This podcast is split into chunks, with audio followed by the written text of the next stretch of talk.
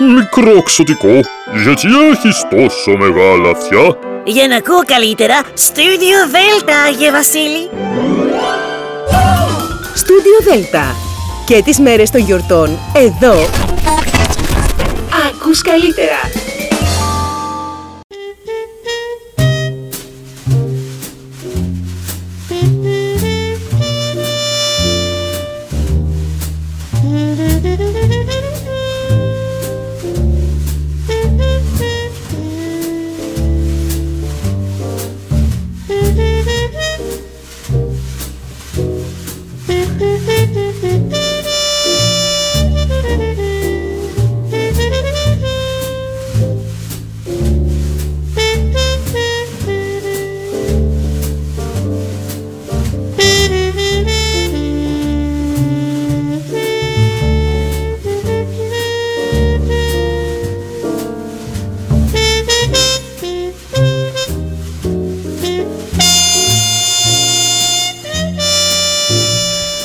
Καλησπέρα σας κυρίες και κύριοι.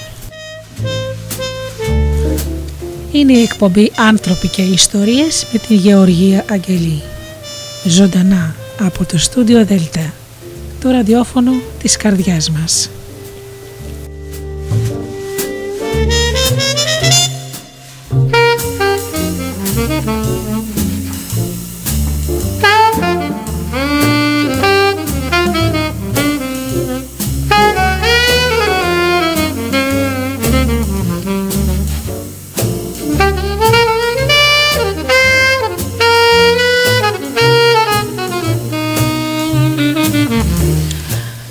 Καλησπέρα σας αγαπημένοι μου φίλοι.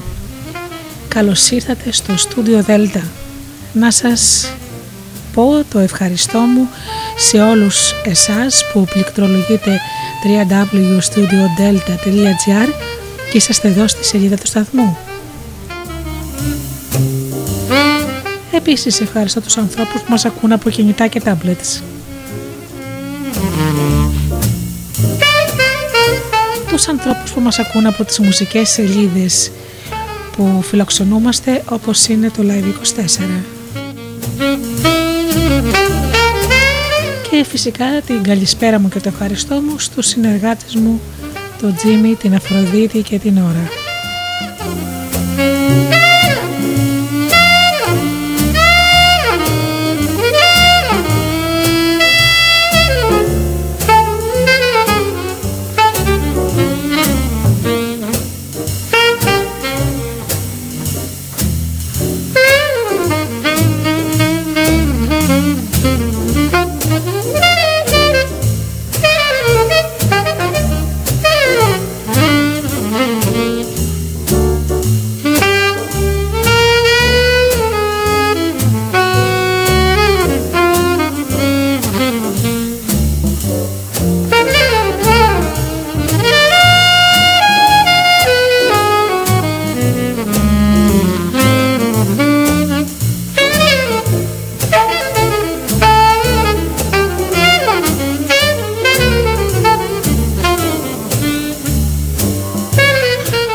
Ιστορίες της πρώτης χρονιάς ε, σήμερα και θα ξεκινήσουμε βεβαίως με μουσική και μετά πίσω εδώ με τις ιστορίες μας.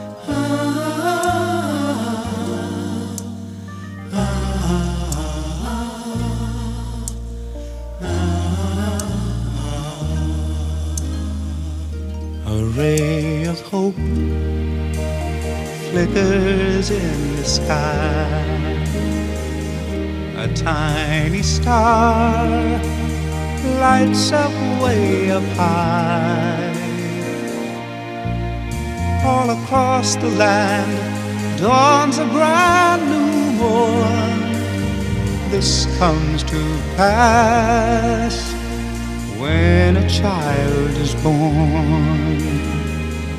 A silent wish sails the seven seas. The winds of change whisper in the trees, and the walls of doubt crumble, tossed and torn. This comes to pass when a child is born. A rosy hue settles all around. You got the feel you're on solid ground a spell or two No one seems forlorn. This comes to pass when a child is born.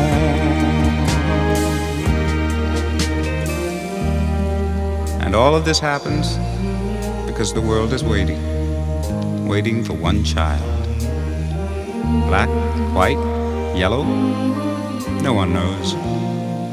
But a child that will grow up and turn tears to laughter, hate to love, war to peace, and everyone to everyone's neighbor. And misery and suffering will be words to be forgotten forever. It's all a dream and illusion now.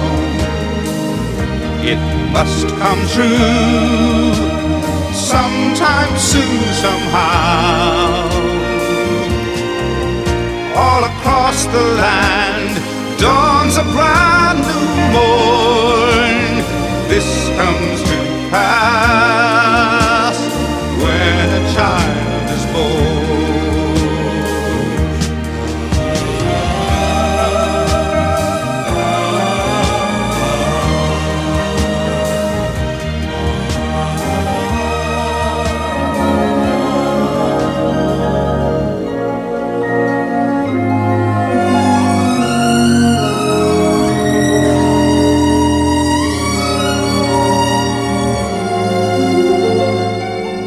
the little boy that Santa Claus forgot.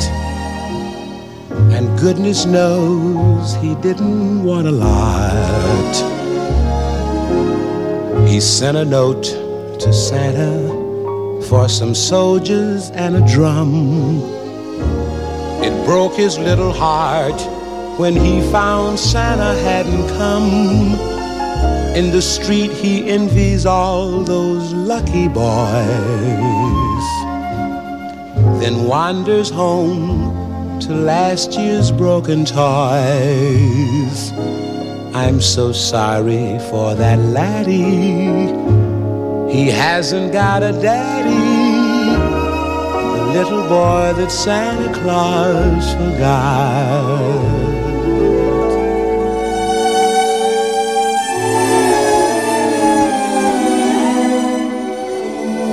You know, Christmas comes but once a year for every girl and boy. The laughter and the joy they find in each brand new toy. I'll tell you of a little boy who lives across the way. This little fellow's Christmas is just another day. He's the little boy that Santa Claus forgot. And goodness knows he didn't want a lot. In the street, he envies all those lucky boys. Then wanders home to last year's broken toys. I'm so sorry for that laddie. He hasn't got a daddy. The little boy that Santa Claus forgot.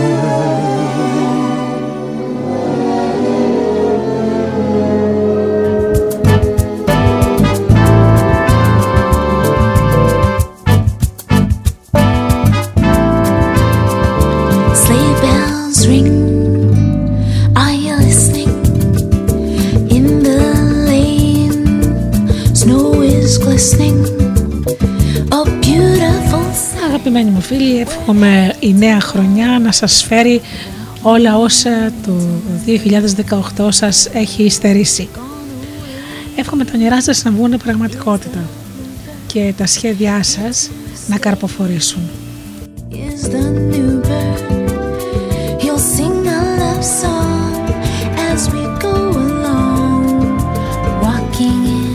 Εγώ αυτό που κάνω χρόνια τώρα είναι με τις ιστορίες μου να σας επενθυμίζω τις πλευρές της ζωής που καμιά φορά ξεχνάμε στην καθημερινότητα, στο βαρύ τροχό της καθημερινότητας.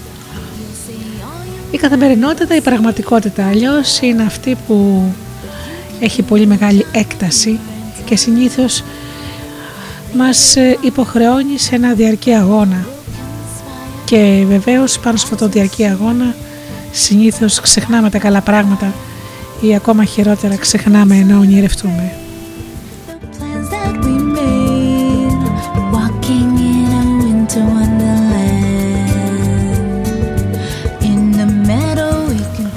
Γι' αυτό λοιπόν βάλτε στόχο το 2019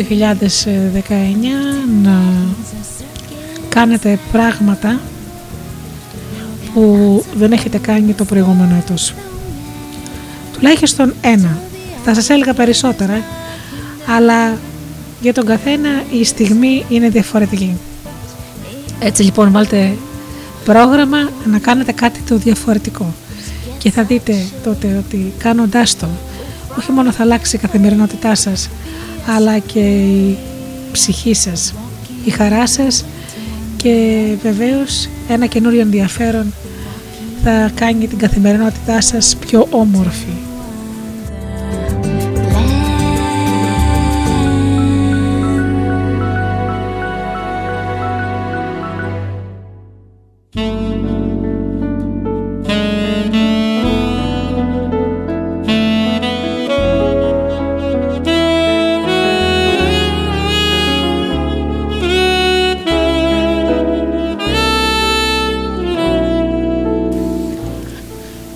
Κάποια περίπτωση του Αντώνη Σαμαράκη, η πρώτη μας ιστορία. Chestnuts roasting on an open fire Jack Frost nipping at Έπειτα προχώρησε αιώλου προς την Χρυσοσπηλιώτισσα. Προχώρησε είναι έκφραση ιδηλιακή σχετικά με αυτό που εκείνη τη νύχτα παραμονή πρωτοχρονιάς ήταν η πραγματικότητα κάθε βήμα και τρακάρισμα με έναν πλησίον που άξαφνα ερχόταν πάρα μα πάρα πολύ διαστητικός. Κάθε βήμα και κάθε νέα εξόρμηση για το επόμενο βήμα. Χιλιάδες χιλιάδων Αθηναίοι στους φωτογωγημένους δρόμους, φωτογωγημένοι και αυτοί για την περίσταση και φορτωμένοι δώρα και την πατροπαράδοτη ευχή. Ευτυχισμένος ο καινούριος χρόνος. Αυτές οι τέσσερις λέξεις ήταν παντού εκείνη τη νύχτα κρεμόταν στα χείλη και στις βιτρίνες από ανθοπολία έως χασάπικα. Προσπέρασε την οδό Βύσης και παρατρίχα να τον σεντλίψει ένας ψηλός χοντρός που κοβαλούσε τόνους δώρα και λίπος. Προχώρησε όλο. Προχώρησε και μπήκε στα ένα εκατομμύριο παιχνίδια.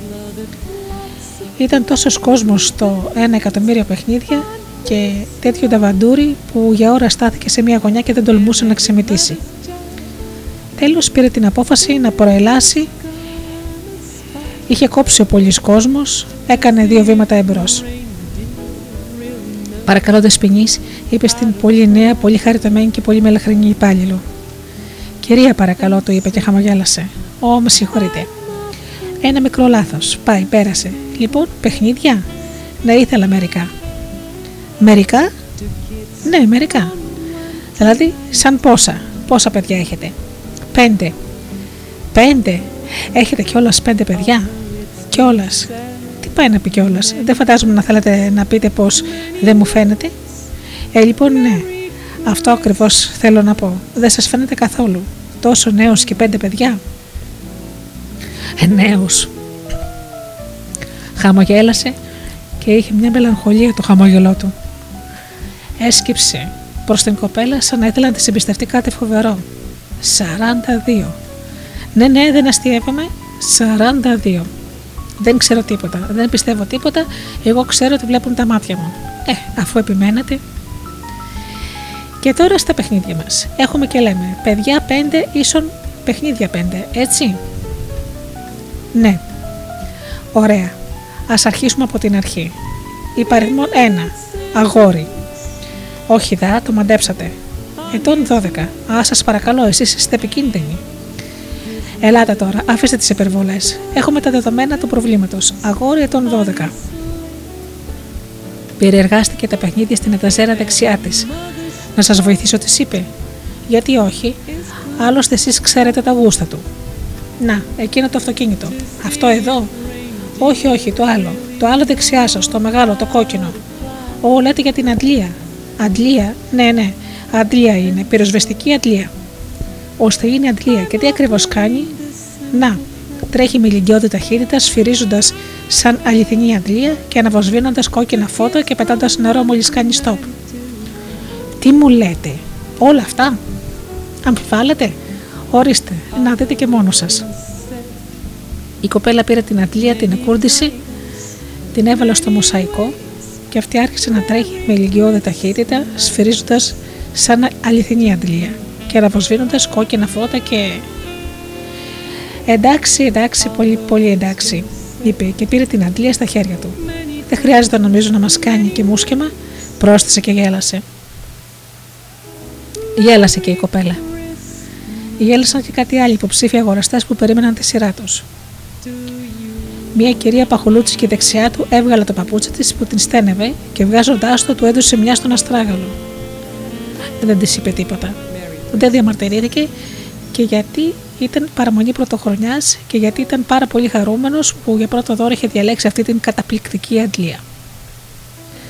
Μου αρέσει φοβερά, της είπε. Δηλαδή θα του αρέσει φοβερά, διόρθωσε η κοπέλα. Ελπίζω να του αρέσει. Αλήθεια τον λέμε Αλέξανδρος. Αλέξανδρος. Ναι, ναι, Αλέξανδρος. Προσέξτε όμως, Αλέξανδρος, όχι Άλεξ και τα διάφτα. Σύμφωνοι. Νετάραμε με το εν πέμπτον. Νετάραμε. Α, βλέπω σας ενοχλεί η δημοτική. Δεν με ενοχλεί καθόλου. Αλλά νετάραμε παραπάει. Γέλασε η κοπέλα και είπε: Πάμε στο δεύτερο. Αγόρι, και πάλι το μαντέψατε. Αγόρι ετών 10 και το όνομα αυτού Δημήτρης. Ωραία. Αγόρι και το δεύτερο.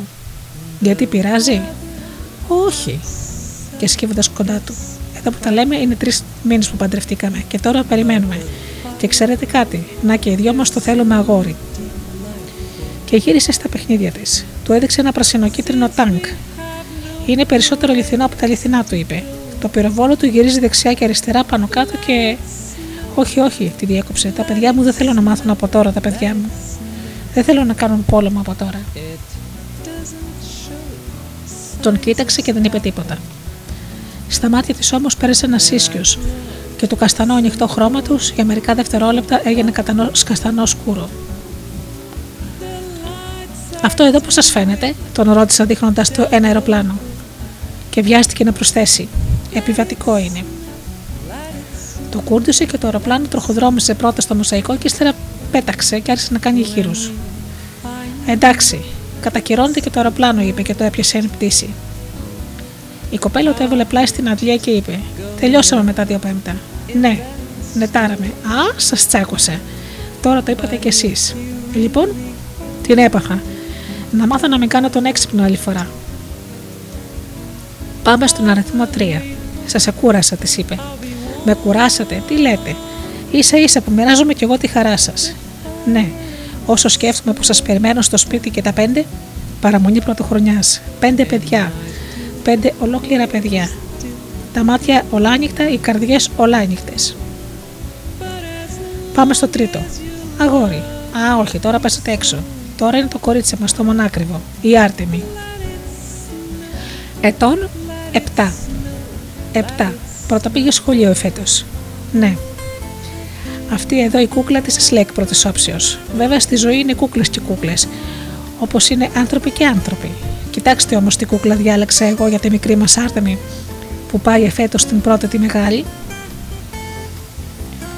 Η κούκλα άρχισε να περπατάει, να ανοιγοκλίνει τα μάτια, να κάνει υπόκληση, να περπατάει πάλι, να κάνει δεύτερη υπόκληση.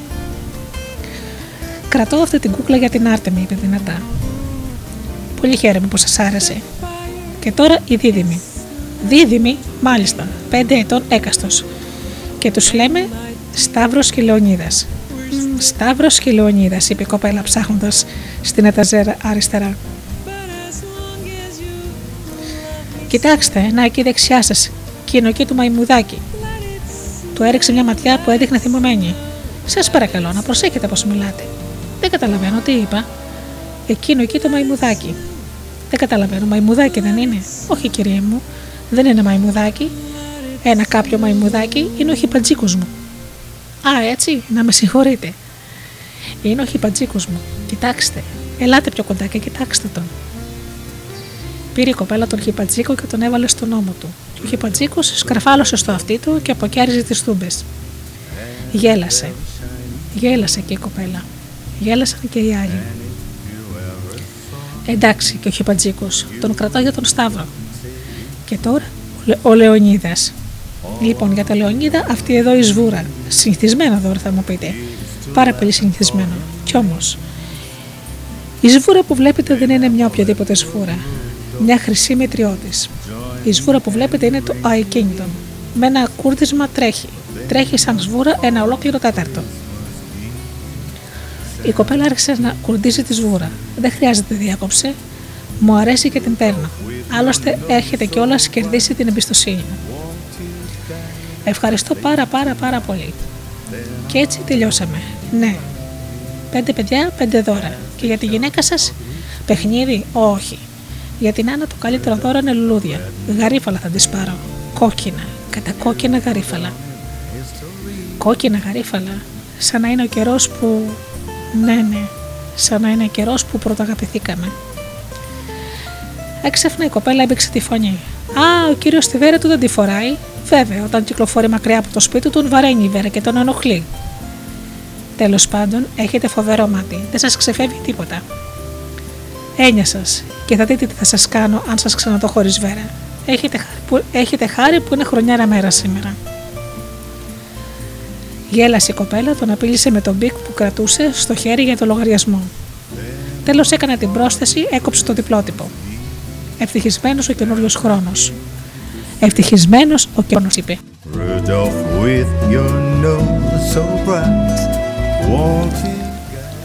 Τυχερός ήταν και βρέθηκε ταξί. Έβαλε πρώτα τα πακέτα με τα παιχνίδια. Πατησίων, είπε του οδηγού.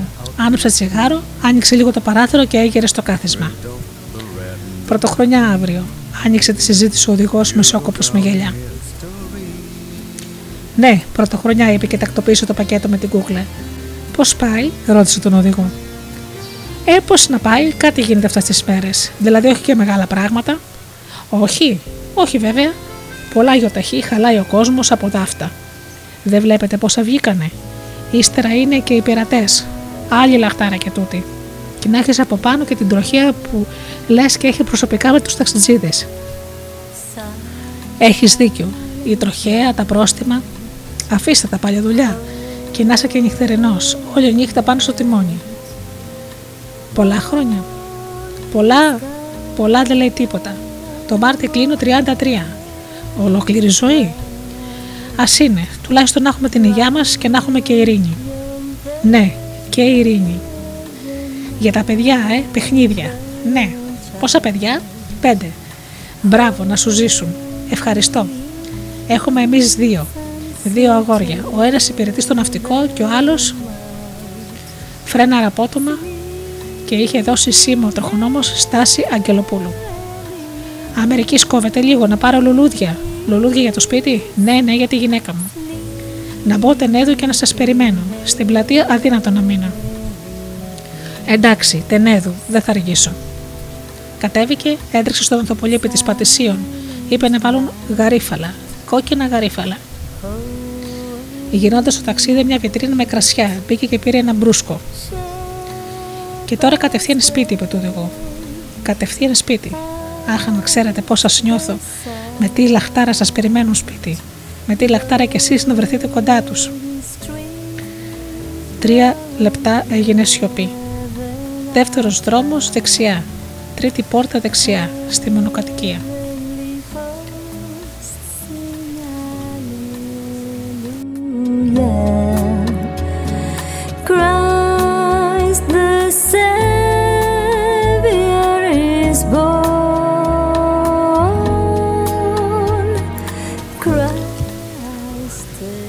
Ταξί έκανε στροφή προς την Πατησίων.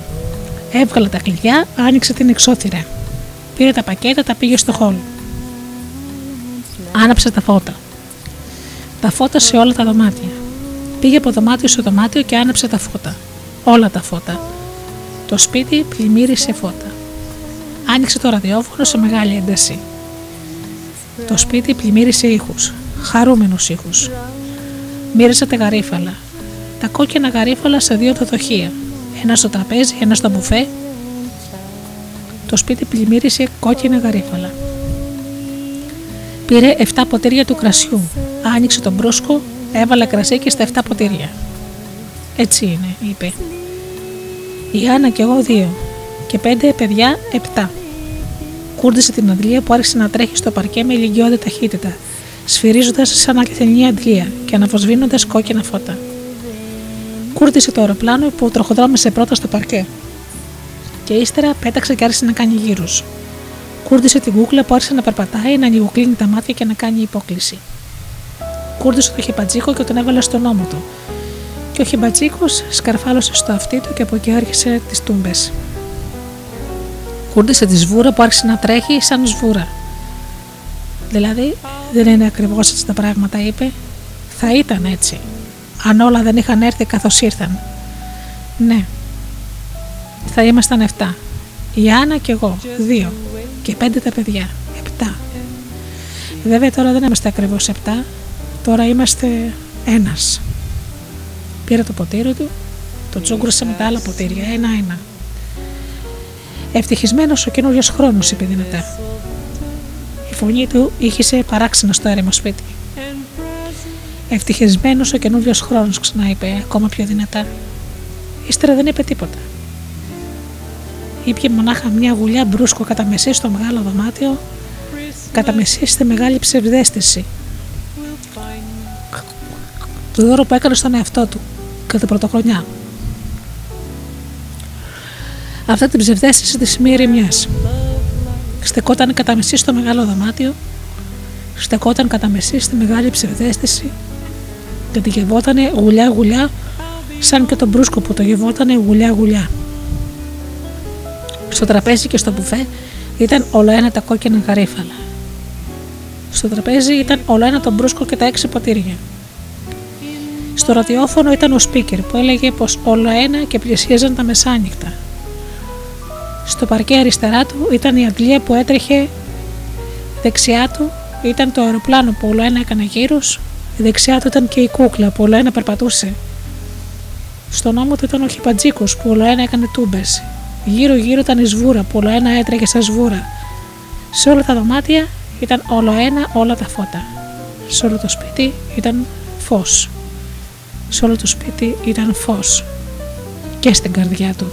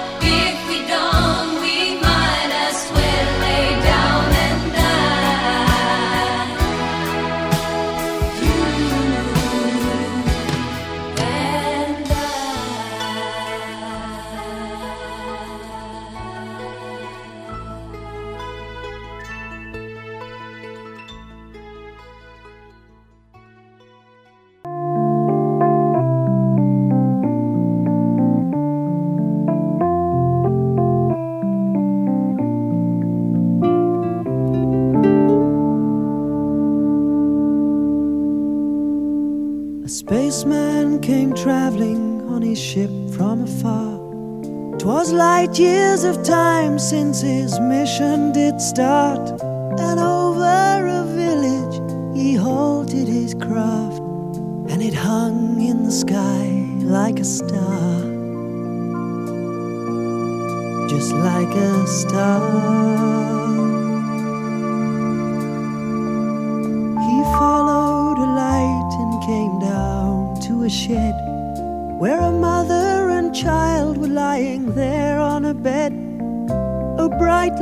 of silver shone round his head, and he had the face of an angel. And they were afraid. Then the stranger spoke.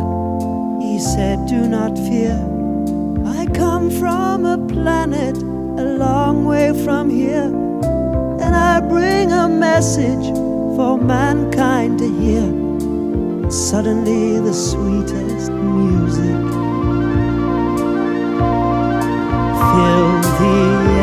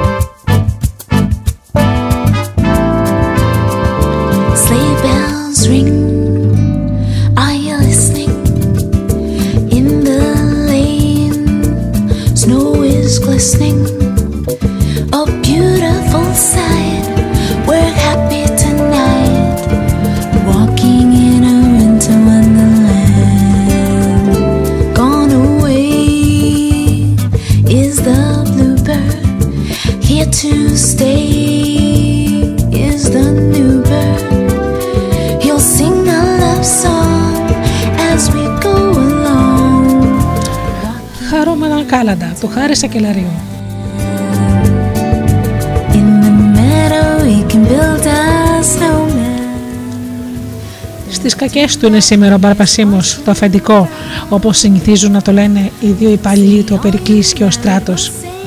Είχε μέρες τώρα που δεν ήταν στα κέφια του. Όλο γκρίνιαζε και όλο μουρμούριζε. Πάντα κάτι έβρισκε που να μην το έχει κάνει καλά κάποιος από τους δυο τους. Τη μια γιατί ο Περικλή είχε ξεχάσει να γυρίσει τη μικρή ταμπελίτσα που ήταν κολλημένη στο κρίσταλο της πόρτας του μαγαζιού και ενώ το ρολογάδικο είχε ανοίξει, αυτή ήταν γυρισμένη από εκεί που έγραφε κλειστόν. Την άλλη γιατί ο Στράτος είχε αργήσει 5 λεπτά να πάει στην τράπεζα τους λογαριασμούς και να καταθέσει τα γραμμάτια που έλυγαν. Πότε το ένα και πότε το άλλο. Και όλο νεύρα και φωνές. Το ήξεραν βέβαια τα αφεντικό τους πως τα νεύρα και η θυμή του ήταν της στιγμής. Κρατούσαν όσο που να κάνει τις τελευταίες του παρατηρήσεις.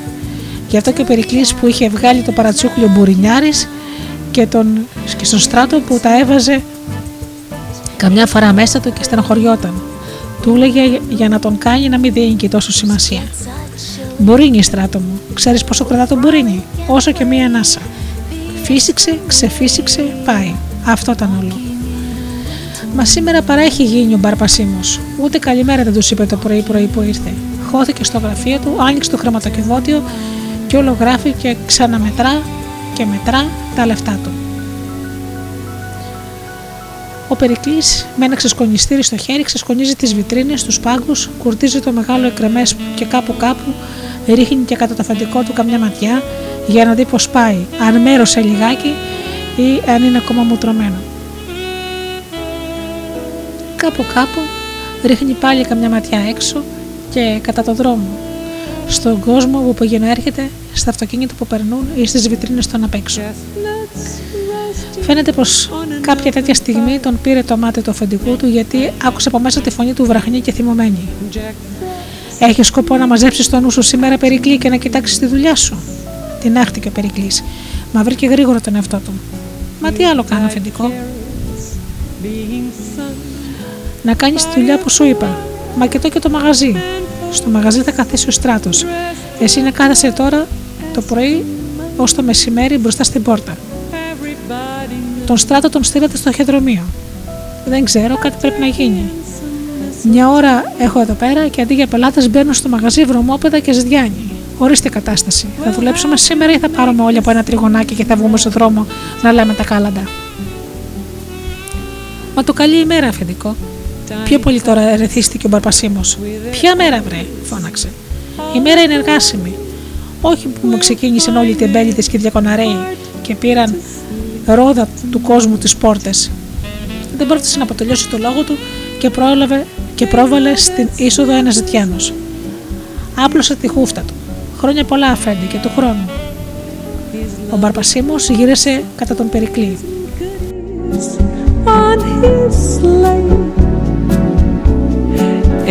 Ορίστε, τι σου έλεγα πιο πριν; Ύστερα γυρίζοντα απότομα κατά του Ζετιάνου. Άιντε στο καλό σου, Χριστιανέ μου, μας τα πανάλι. Έκανε μερικά βήματα πίσω ο Ζητιάνος. Καλά, Αφέντη. Α είσαι καλά, λέει, και χάνεται πίσω από την πόρτα. Ευχαριστώ, απαντά πικρόχολο και κάπως ηρωνικά ο Μπαρπασίμο. Οι ευχές μας έλειπαν τώρα. Να πας να δουλέψεις, δεν ξέρεις. Ο Περικλής όμως δεν ήθελε να τον αφήσει να φέρνεται έτσι άδικα, τουλάχιστον στους άλλους. Τον ρωτάτε, αφεντικό, τον ρωτάτε αφεντικό αν μπορεί να δουλέψει, του λέει. Να ζητιανέψει μπορεί. Μωρέ, ακούς τι σου λέω εγώ. Βούρδουλα θέλουν όλοι τους και ένα κασμά στα χέρια να σκάβουν για να δουν πώς βγαίνει η δικάρα. Μα δεν είδατε αφεντικό, τώρα το χέρι είναι κομμένο. Ε, και ύστερα, τι δουλειά να κάνει άνθρωπος με ένα χέρι. Και όπως είδα, ούτε και το άλλο ήταν στα καλά του. Στραβό και εκείνο και.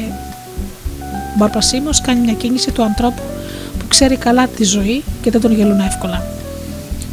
Εμένα μου λες, τα στραβώνουν τα χέρια τους, μοναχοί τους, για να έχουν λόγο να ζητιανεύουν και να τους λυπάται ο κόσμος.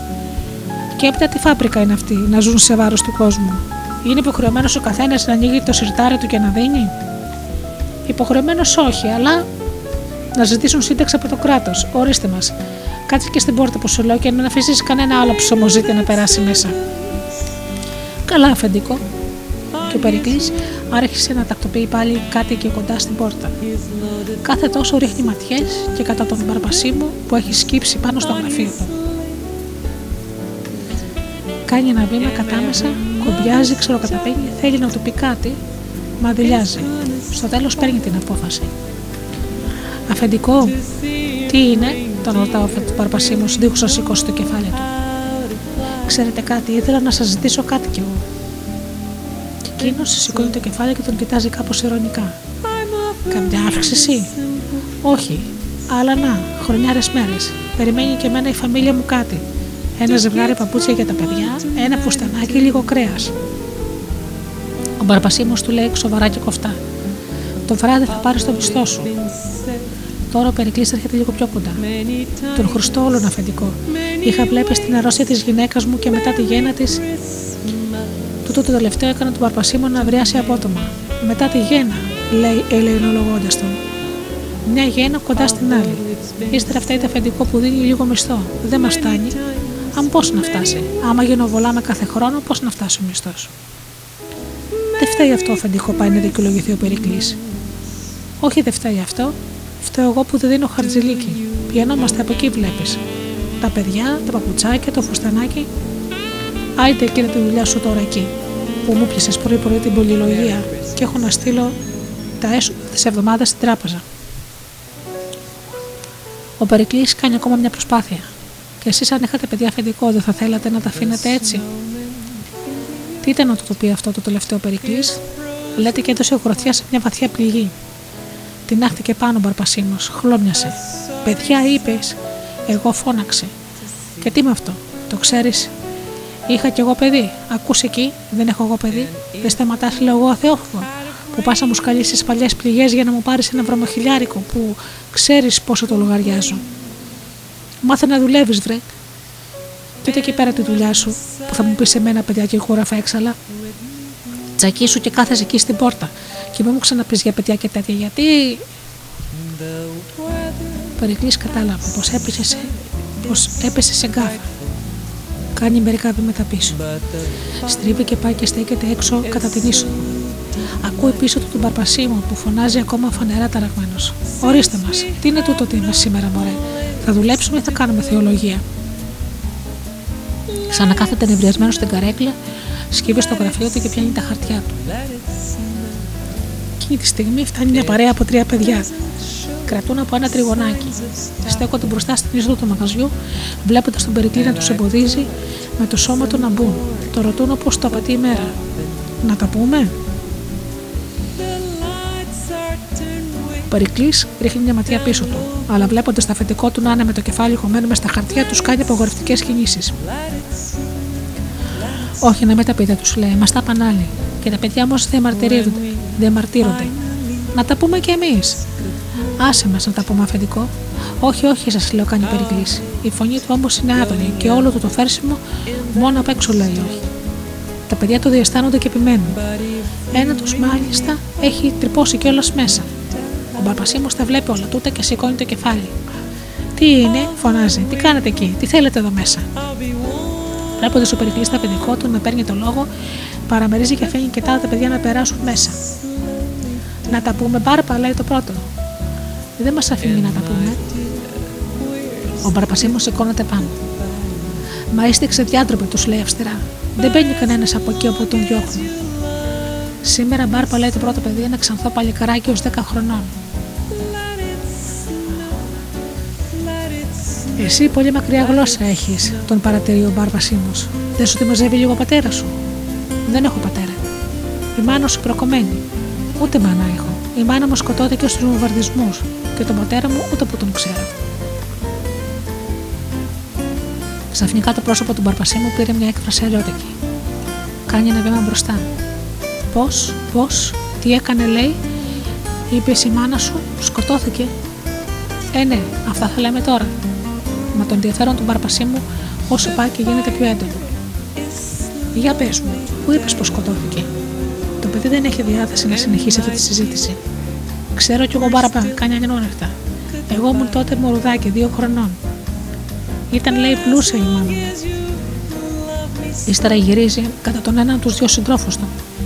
Έτσι δεν μας έλεγε η μάνα σου σωτήρι. Ο Μπαρπασίμο έχει έρθει τώρα ακόμα πιο κοντά. Λοιπόν, ξαναρωτάμε ενδιαφέρον. Έτσι λοιπόν, να τα πούμε τώρα και αν θέλεις μας δίνεις κάτι. Ναι, ναι, ναι, πέστε τα, πέστε τα και θα σας ακούσω. Και ο Μπαρπασίμο κάνει δύο βήματα πίσω, πάει και στέκεται μπρος στο γραφείο του, σταυρώνει τα χέρια και ακούει. Όση ώρα τα παιδιά τραγουδούν, τα μάτια του, παρατηρώντας από την κορυφή στα νύχια του πρώτου παιδί του, ψάχνουν.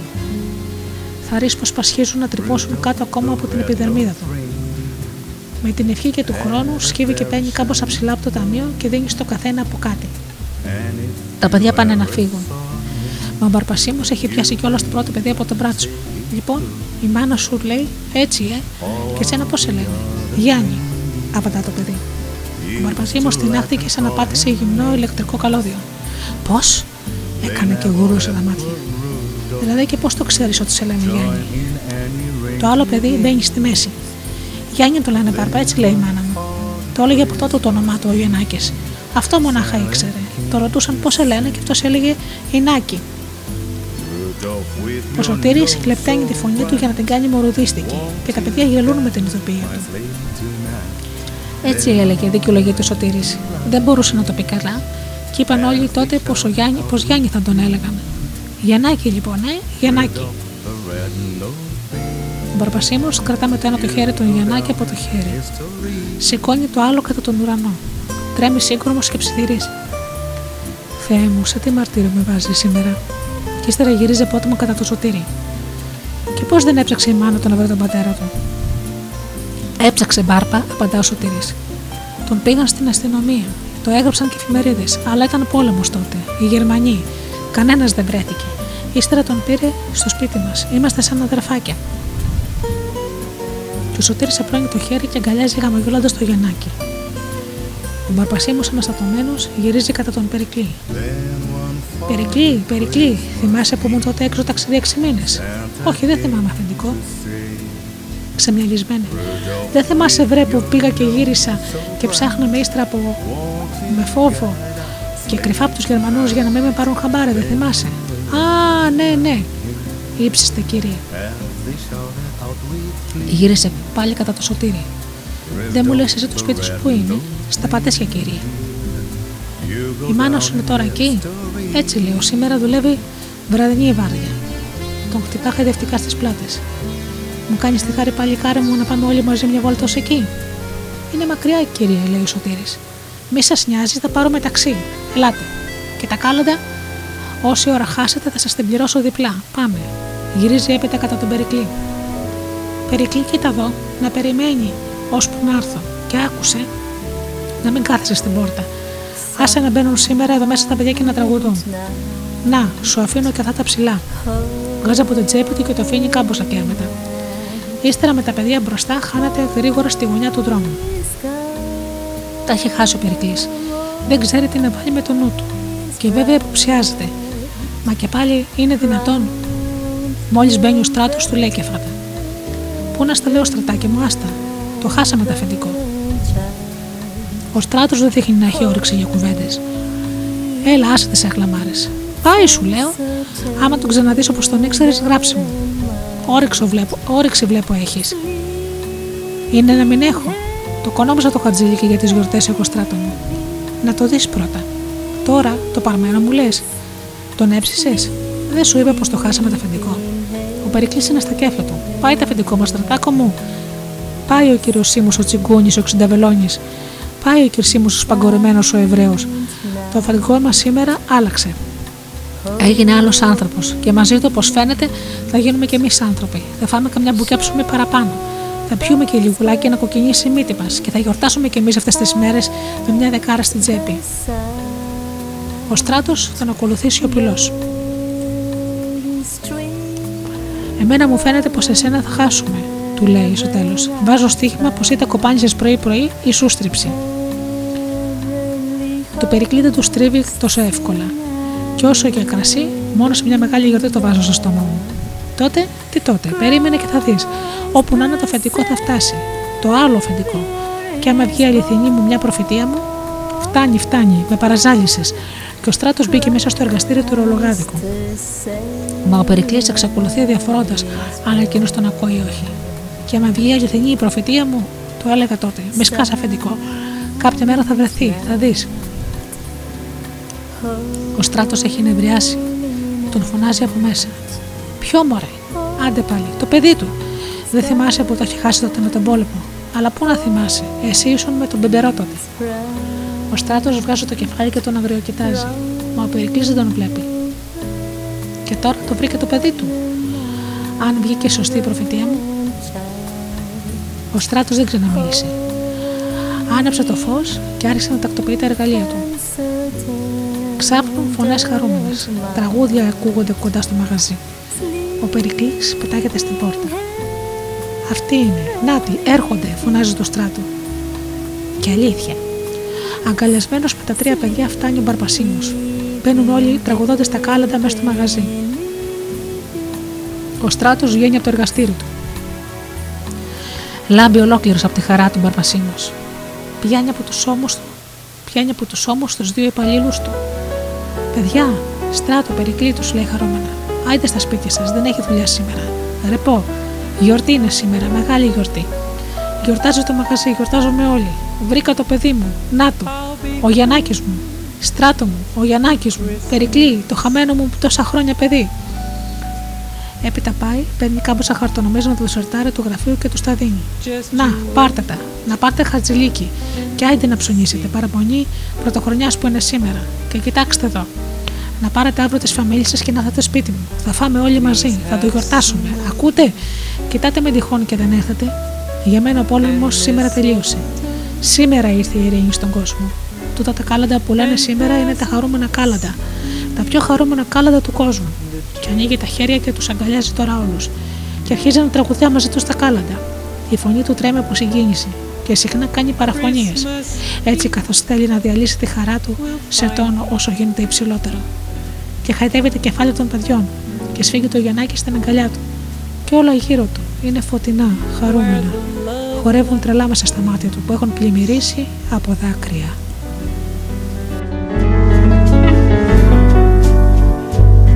Be home for Christmas.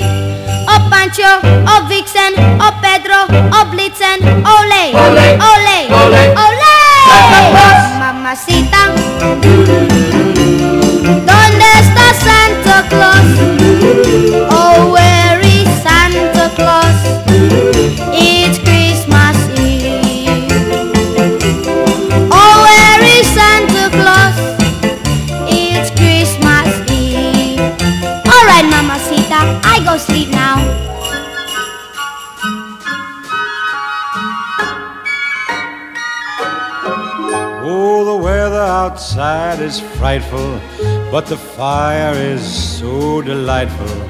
And since we've no place to go, let it snow, let it snow, let it snow.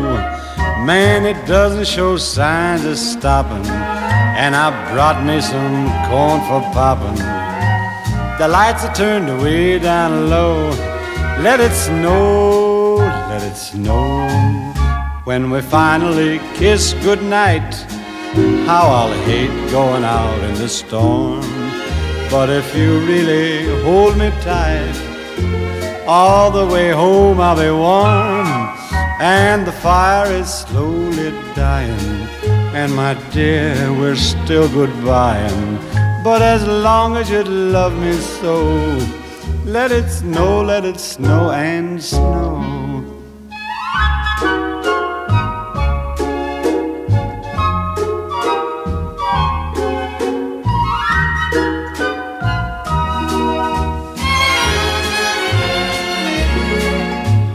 We finally kiss goodnight, how I'll hate going out in the storm. But if you really grab me tight, all the way home I'll be warm. Oh, the fire is slowly dying, and my dear, we're still goodbying. But as long as you love me so, let it snow, let it snow, let it snow.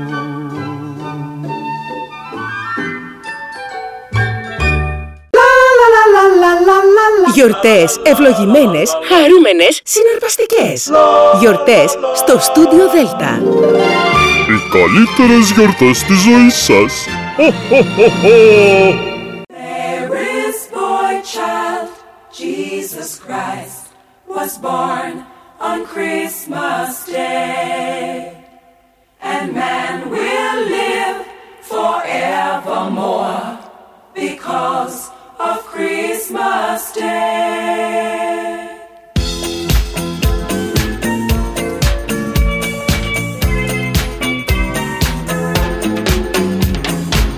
Long time ago in Bethlehem, so the Holy Bible said, Mary's boy child, Jesus Christ, was born on Christmas.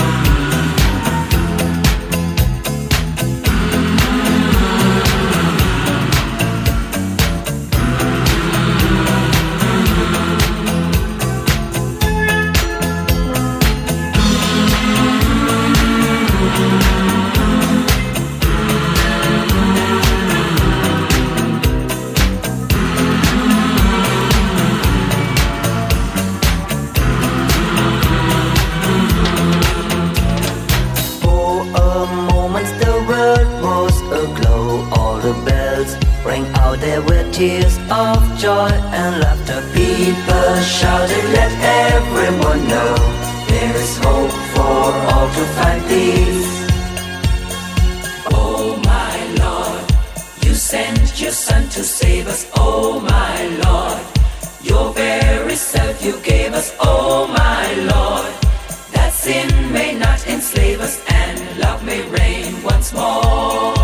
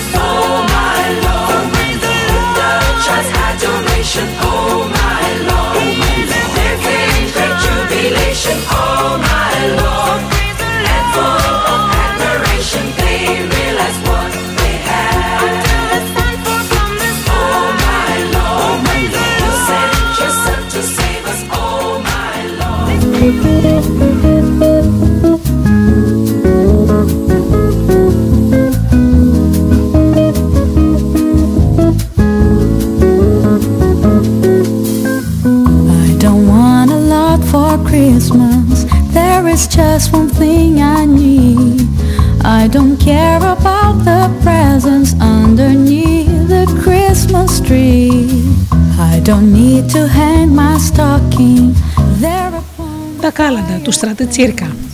Santa Claus won't make me happy with a toy. Το μεγάλο του ζήτημα καταλαβαίνεις ήταν το ταμπούρλο. Αν είχες ταμπούρλο, η δουλειά ήταν τελειωμένη. Σύντροφο έβρισκες αμέσως και το φανάρι δεν κόστιζε παραπάνω από ένα γρόσι. Εκείνη τη χρονιά, ο πατέρας έκανε ένα μεγάλο έξοδο. Το, σο- το μεσημέρι της παραμονής της πρωτοχρονιάς μου έφερε ένα ταμπούρλο. Μικρούτσικο βέβαια και ήταν και δένιο. Έτσι δεν θα το σπάσεις εύκολα, μου είπε. Μα εγώ κατάλαβα πως ήταν από οικονομία. Τα πέτσινα ταμπούρλα εκείνα τα πρώτα τα χρόνια μετά τον πόλεμο κόστιζαν ένα κόσμο λεφτά. Πήγα και βρήκα μέσα στο φίλο μου το Μιχάλη. Ήταν το παλικάρι της γειτονιάς και ο καλύτερος σύντροφος για τα Κάναντα. Συχνά τύχει να μας ρηχτούν, τα, να μας ρηχτούν τα ραπάκια στις γειτονιές και να μας σκίσουν το φανάρι ή να σπάσουν το ταμπούρλο. Ο Μιχάλης ήταν πολύτιμος. Το ταμπούρλο το έχουμε, του φώναξε. Βγαίνουμε πάλι απόψε. Βγαίνουμε απόψε. Ο Μιχάλης δέχτηκε αμέσως. Είπε πως έπρεπε να πάρουμε μαζί μας και τον αδερφό του τον Δημήτρη. Ήταν καλήφωνο, λέει, και θα μας βοηθούσε πολύ στη δουλειά. Η αλήθεια είναι πως ο Δημήτρης τραγουδούσε σαν άγγελος. Σου φτάνε να τον ακούσεις να ψάλει μια φορά το Τυπερμάχο ή να διαβάζει τον Απόστολο για να προτιμήσεις αμέσως τον Άγιο Κωνσταντίνο από όπου εκείνος έψαλε από τον Άγιο Νικόλα. Μα η πρόταση του Μιχάλη είχε κάποια αστηροβολία. Τα λεφτά που θα κερδίζαμε θα μεριζόταν στα τρία. Εκείνοι θα έπαιρναν πιο πολλά και εγώ με όλο το ταμπούρλο μου τα πιο λίγα. Κι όμως, χωρίς κανένα δισταγμό, δέχτηκα. Τόση ήταν η αγάπη που του είχα και ο θαυμασμός μου. Ξεκινήσαμε βραδάκι. Ο Μιχάλης φορούσε ένα μακρύ παλτό και φούσκωνε κομικά την κοιλιά του σκεπάζοντας το ταμπούρλο. Σε μένα ξέπεσε το χάτινο φαναράκι και φροντίδα να τον αφοσβήνω κάθε τόσο. Ο Δημήτρης, σαν πρίγκιπας με τα όμορφα μάτια του και τη γλυκιά φωνή του, είχε τα χέρια στις τσέπες και πήγαινε στον δρόμο, πότε πιο μπροστά, πότε πιο πίσω, σαν πως να μην μας ήξερε. Ο Μιχάλης τον πείραζε λέγοντάς του πως έκανε τον κόντα για χατήρι της Ειρηνούλας. Μα πέρασαν πολλά χρόνια ακόμα για να καταλάβω τη σημασία αυτού του πειράγματος. Η πελατεία του Μιχάλη και του Δημήτρη ήταν περισσότερη στις φτωχογειτονιές. Αμπτή, Σούμπρα, Κόφτικο, Παζάρι. Οι εισπράξεις μέτριες.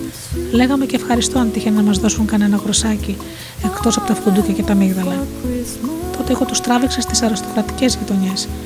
Αυτό ήταν ένα μυστικό δικό μου και μέρες τώρα το φύλαγα. Στο κουρίο του πατέρα μου ερχόταν όλοι οι γιατροί και δικηγόροι. Από τα Χριστούγεννα ακόμα με ρωτούσαν: Ε, Πιτσυρίκο, δεν θα έρθεις να μας πεις τα κάλατα; Κι εγώ απαντούσα αόριστα. Σημείωνα όμως το όνομα και φρόντιζα να μάθω τη διεύθυνση. Έτσι, στην πιο απελπιστική στιγμή της επιχείρησης, ξεφώνησα στους φίλους μου μια λίστα με 6-7 ονόματα γενναία. Πάμε, τους είπε παίρνοντας ύφος προστατευτικό. Τι λες, μωρέ, φώναξαν οι δυο τους. Αυτός είναι μεγάλος, θα μας διώξουμε τις κλωτσιές. Έννοια σα, είπα εγώ, ξέρω τη δουλειά μου. Η δουλειά μου ήταν μόλις άνοιγε η πόρτα να ειδοποιώ πως ο Τάκης, ο γιος του κ. Στέφανο τον Μπαρμπέρι, ήρθε να πει τα κάλαντα. Και έτσι τα πηγαίναμε θαυμάσια. Τα σαλινάκια ήρθαν να σκεπάσουν και να ντροπιάσουν τα γροσάκια των φτωχών. Μα ένα πράγμα δεν μ' άρεσε. Στα σπίτια αυτά που πηγαίναμε, σαν άκουγαν ποιος είναι έξω, με φώναζαν να μπω μέσα, ενώ τους φίλους μου τους άφηναν στην πόρτα. Με φίλευαν ιδιαίτερα και μου έδωναν στο χέρι κρυφά ένα σελήνη, λέγοντάς μου πως είναι δικό μου και μόνο δικό μου. Θυμήθηκα το κόλπο του Μιχάλη που με επέβαλε το Δημήτρη. Κι όμως η καρδιά μου δεν βάσταξε και τους το ομολόγησα αμέσως. Και έτσι τα ιδιαίτερά μου μπήκαν στο κοινό ταμείο. Όλα θα τελειώναν μια χαρά. Θα περνούσαμε μια πρωτοχρονιά φίνα την επαύριο, με κινηματογράφο κτλ. Αν στο γυρισμό εκείνα τα παξιδάκια του μοροφείου δεν συναντούσαμε το Στραβοσπύρο και την παρέα του.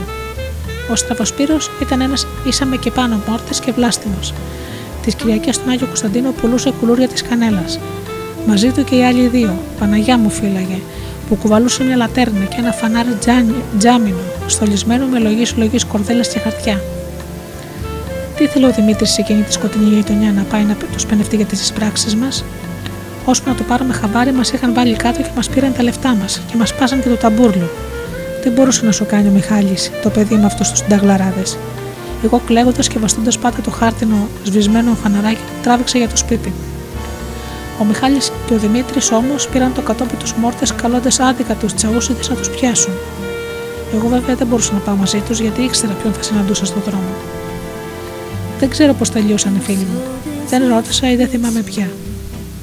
Εκείνο όμως που θυμάμαι πολύ καλά είναι πως πέρασα μια πρωτοχρονιά γεμάτη πίκρα και θλίψη απαρηγόρητη.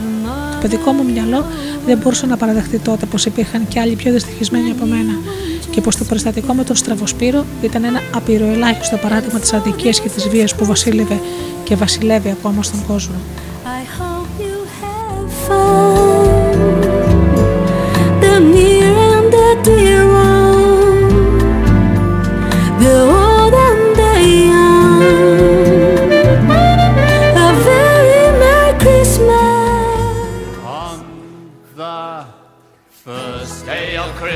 Christmas, my true love sent to me a partridge in a pear tree. Two turtle doves. On the second day of Christmas, my true love sent to me two turtle doves and a partridge in a pear tree. Three French hens. On the third day of Christmas, my true love sent to me three French hens, two turtle doves, and a partridge in a pear tree. Four collie birds. On the fourth day of Christmas, what's a collie bird? Sent to me four collie birds, three French hens, two turtle doves, and a partridge in a pear tree. Five gold rings on the fifth day of Christmas, my true love sent to me.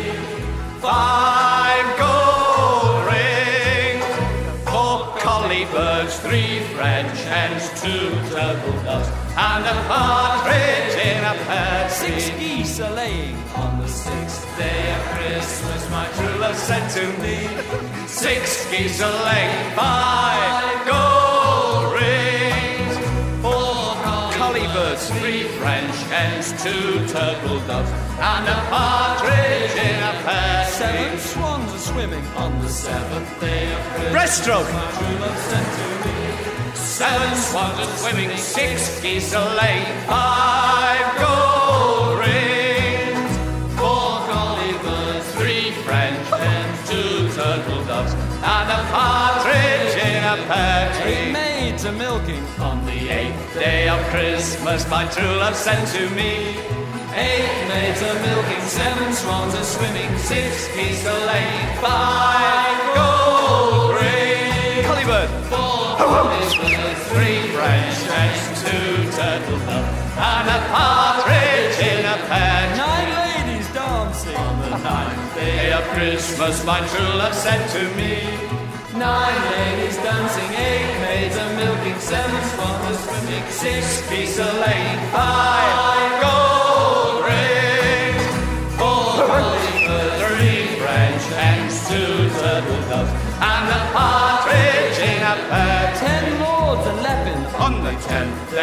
Christmas my true love sent to me.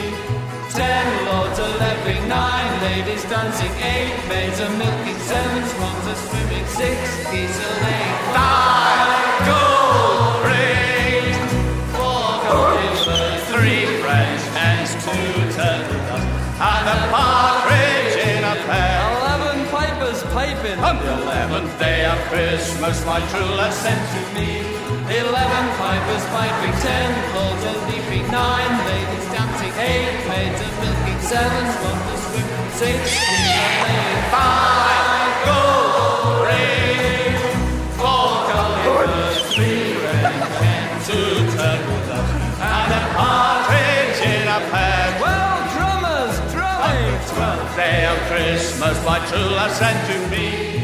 Twelve drummers drumming, piping, ten lords leaping, nine ladies. Dancing, eight maids a milking, seven swans a swimming, six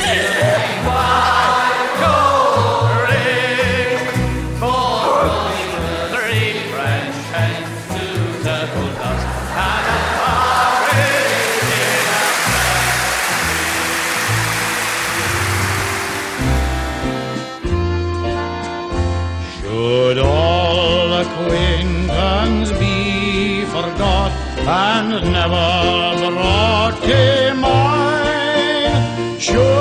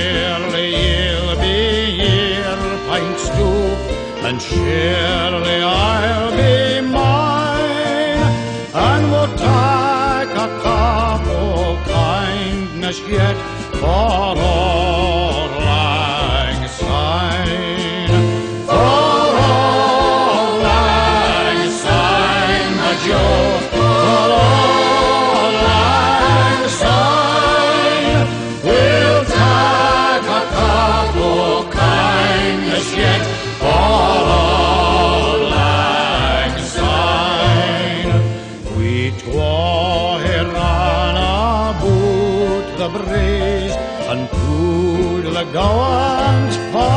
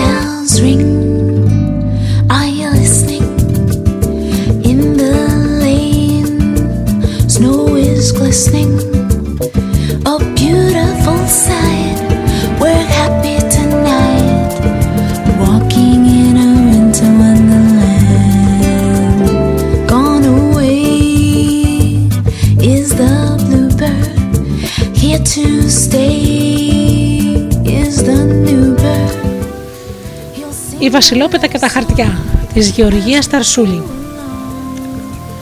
Προτού να γιάσει ο Αφέντης Άι Βασίλης, μεγάλη να είναι η χάρη του, ήταν δεσπότης στο Κεσαριέ στην Κεσάρια. Από τότε την είχαν οι Τούρκοι την Κεσαρία. Ραγιάδες ήταν οι κακόμεροι οι χριστιανοί. Μα τι τους φοβόταν τους Τούρκους, σαν να είχαν πάνω από το κεφάλι τους τον Άι Βασίλη. Αυτός πατέρας τους, αυτός προστάτης τους, αυτός όλα. Τις δουλειές τους, αυτός να τους φροντίσει, τις διαφορές τους, αυτός να τις ξεδιαλύνει, όποτε είχαν κανένα μπελά με τους Τούρκους να τρέξει να τους καλοπιάσει, να τους φέρει από εδώ, να τους φέρει από εκεί, να γλιτώσει τους χριστιανούς τους δύστιχους. Μια φορά λοιπόν έρχεται ο Τούρκος ο Φορατζής να μαζέψει τους φόρους. Πώς θα βρουν τόσα λεπτά όσο τους γύριβε οι χριστιανοί; Πέσαν στα πόδια του και τον παρακαλάγανε. Ξαναπέρασε σε λιγάκι, του λένε.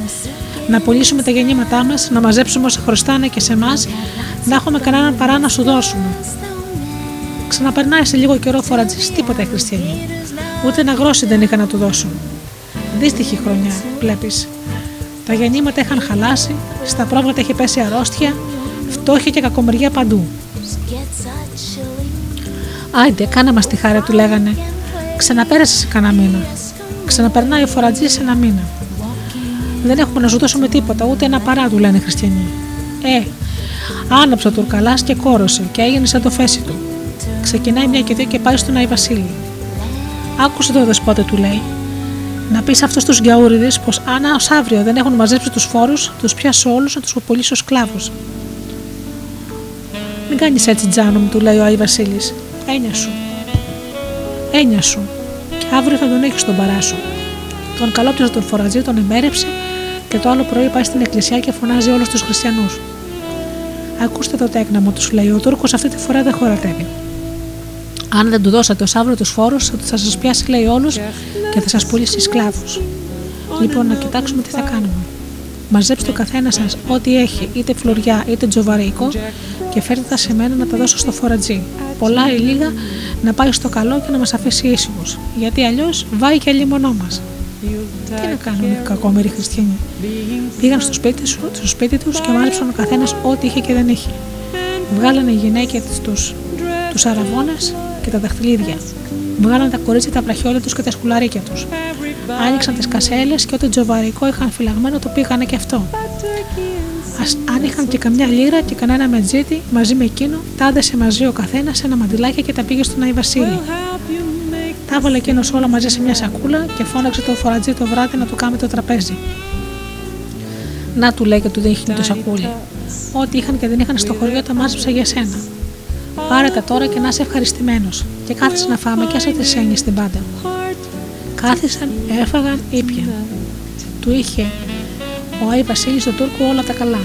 Σαν να απόφευγαν να του λέει. Και τώρα τι να κάνουμε για να παρέσει η ώρα, να παίξουμε χαρτάκια; Παίζουμε, του λέει ο Τουρκαλάς. Κόβουν τα χαρτιά, πιάνουν να παίξουν. Όλο και να χάνει ο Τουρκαλάς και όλο να κερδίζει ο Άι Βασίλης. Του παίρνει τους παράτες που είχε πάνω του, του παίρνει και το δαχτυλίδι του. Τι να παίξει τώρα ο Τούρκος που δεν είχε τίποτα άλλο. Βάζω στο τραπέζι τη σακούλα με τους φόρους. Τα παίζω και τούτο, λέει το Άι Βασίλη. Αν τα κερδίσω θα είναι δικά μου, του λέει εκείνος. Αν τα κερδίσεις, δικά σου, χαλάλι σου. Βάζεις όρκο. Βάζω όρκο στον Αλάχ. Παίζουν τους τους φόρους. Τους κερδίζεις και αυτός ο Άι Βασίλης. Κατά τα ξημερώματα είχε μείνει ο φορατζής πανί με πανί. Τον φορτώνει ο Άι Βασίλης στο λογό του και τον ξαποσταίνει από εκεί που ήρθε.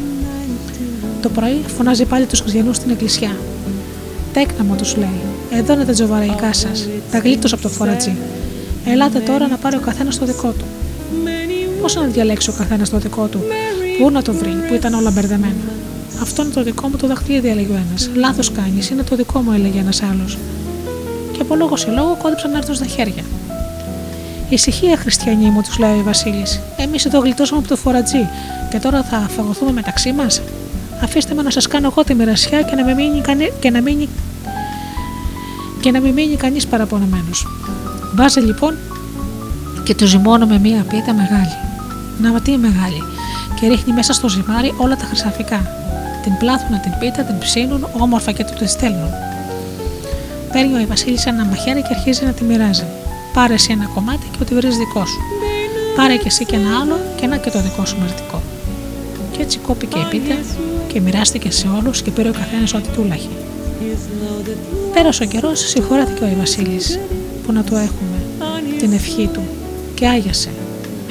Μα από τότε κάθε χρόνο το Αγίου Βασιλείου στην μνήμη του έμεινε συνήθεια να κόβουμε βασιλόπιτα και να παίζουμε χαρτιά για να θυμόμαστε πώς ξαναπήρε από τον Τουρκαλά τους φόρους και πώς έκανε δίκαια μοιρασιά στους χριστιανούς. how to fly. And so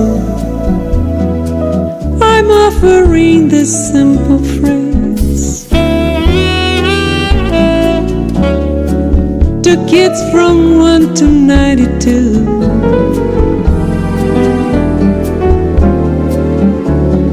Although it's been said many times, many ways, Merry Christmas.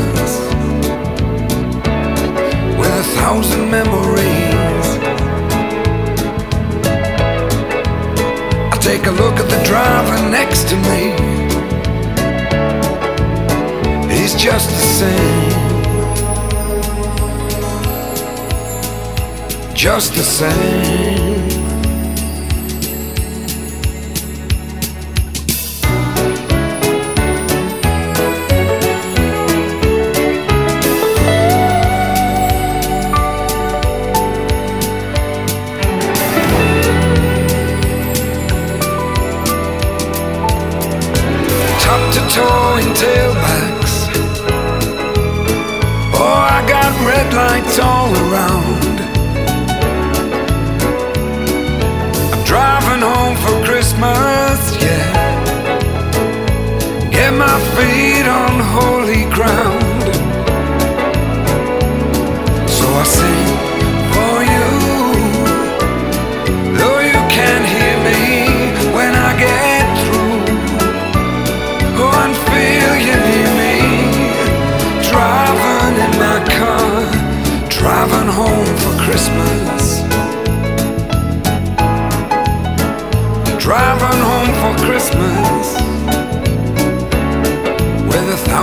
memories. I take a look at the driver next to me.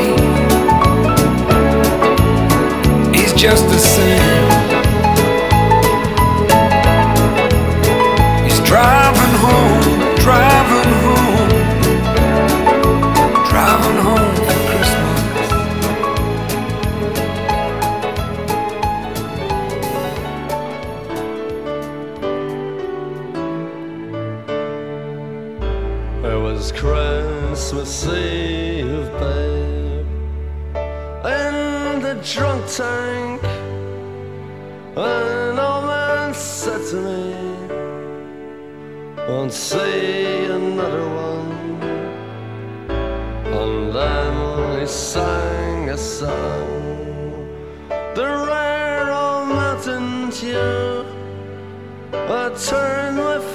Away and dreamed about you.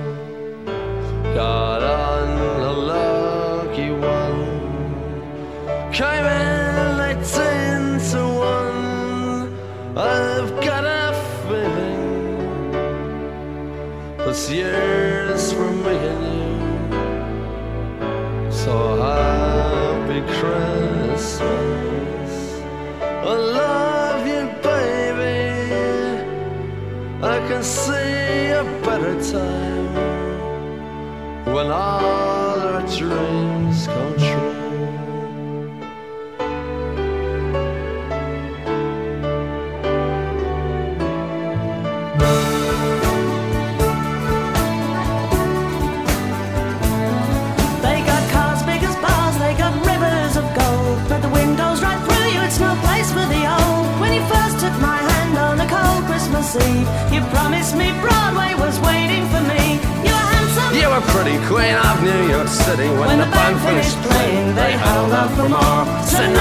Was swinging, all the drunks they were singing. We kissed on the corner, then danced through the night. The boys of the NYPD choir were singing, Go away, babe.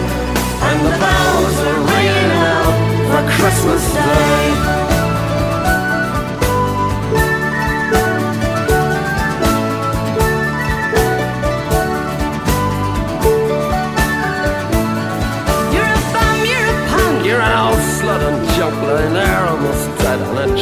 Drip in that bed. You scumbag, you maggot, cheap, cheap, lousy faggot. Happy Christmas, you're ours. I pray God it's our love. The boys of the NYPD choir still singing, Go away, babe.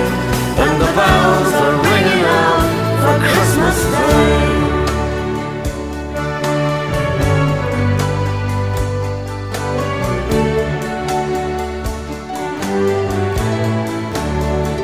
I could have been someone.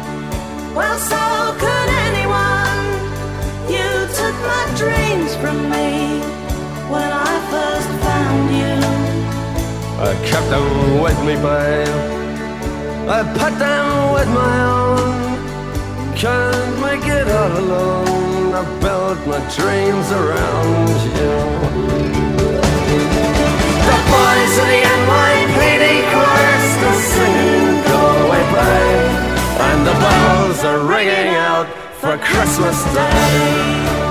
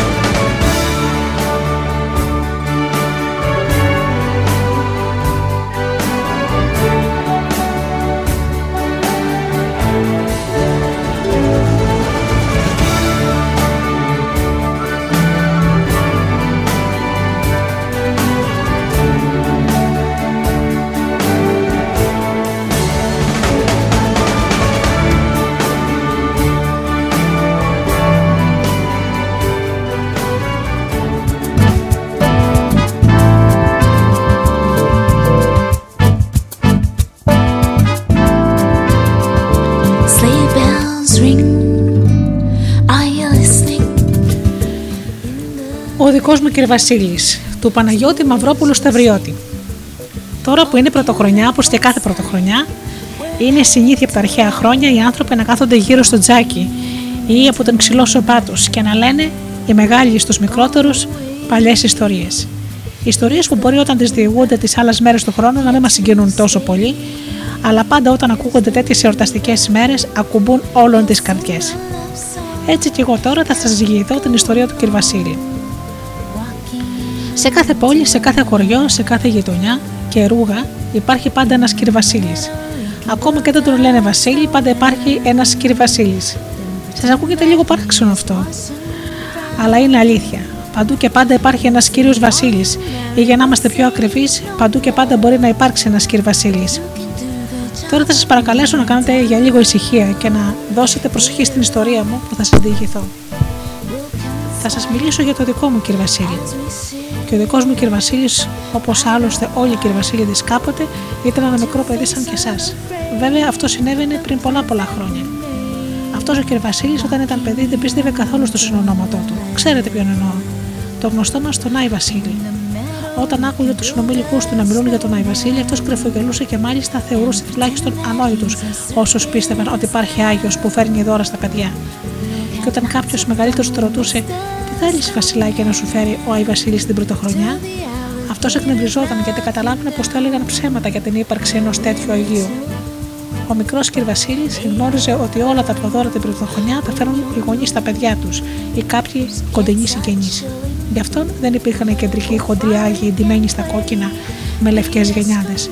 Ούτε έλκυθρα ούτε τάρανδοι. Ήξερε πολύ καλά ότι στα κεραμίδια των σπιτιών και στις καπνοδόχους δεν ανέβαινε κανείς το χειμώνα με τέτοιο κρύο, ούτε καν οι κεραμιδόγατοι.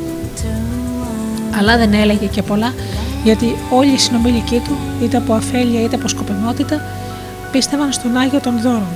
Δεν υπήρχε λοιπόν και δεν ήθελε να τους χαλάσει το όνειρο.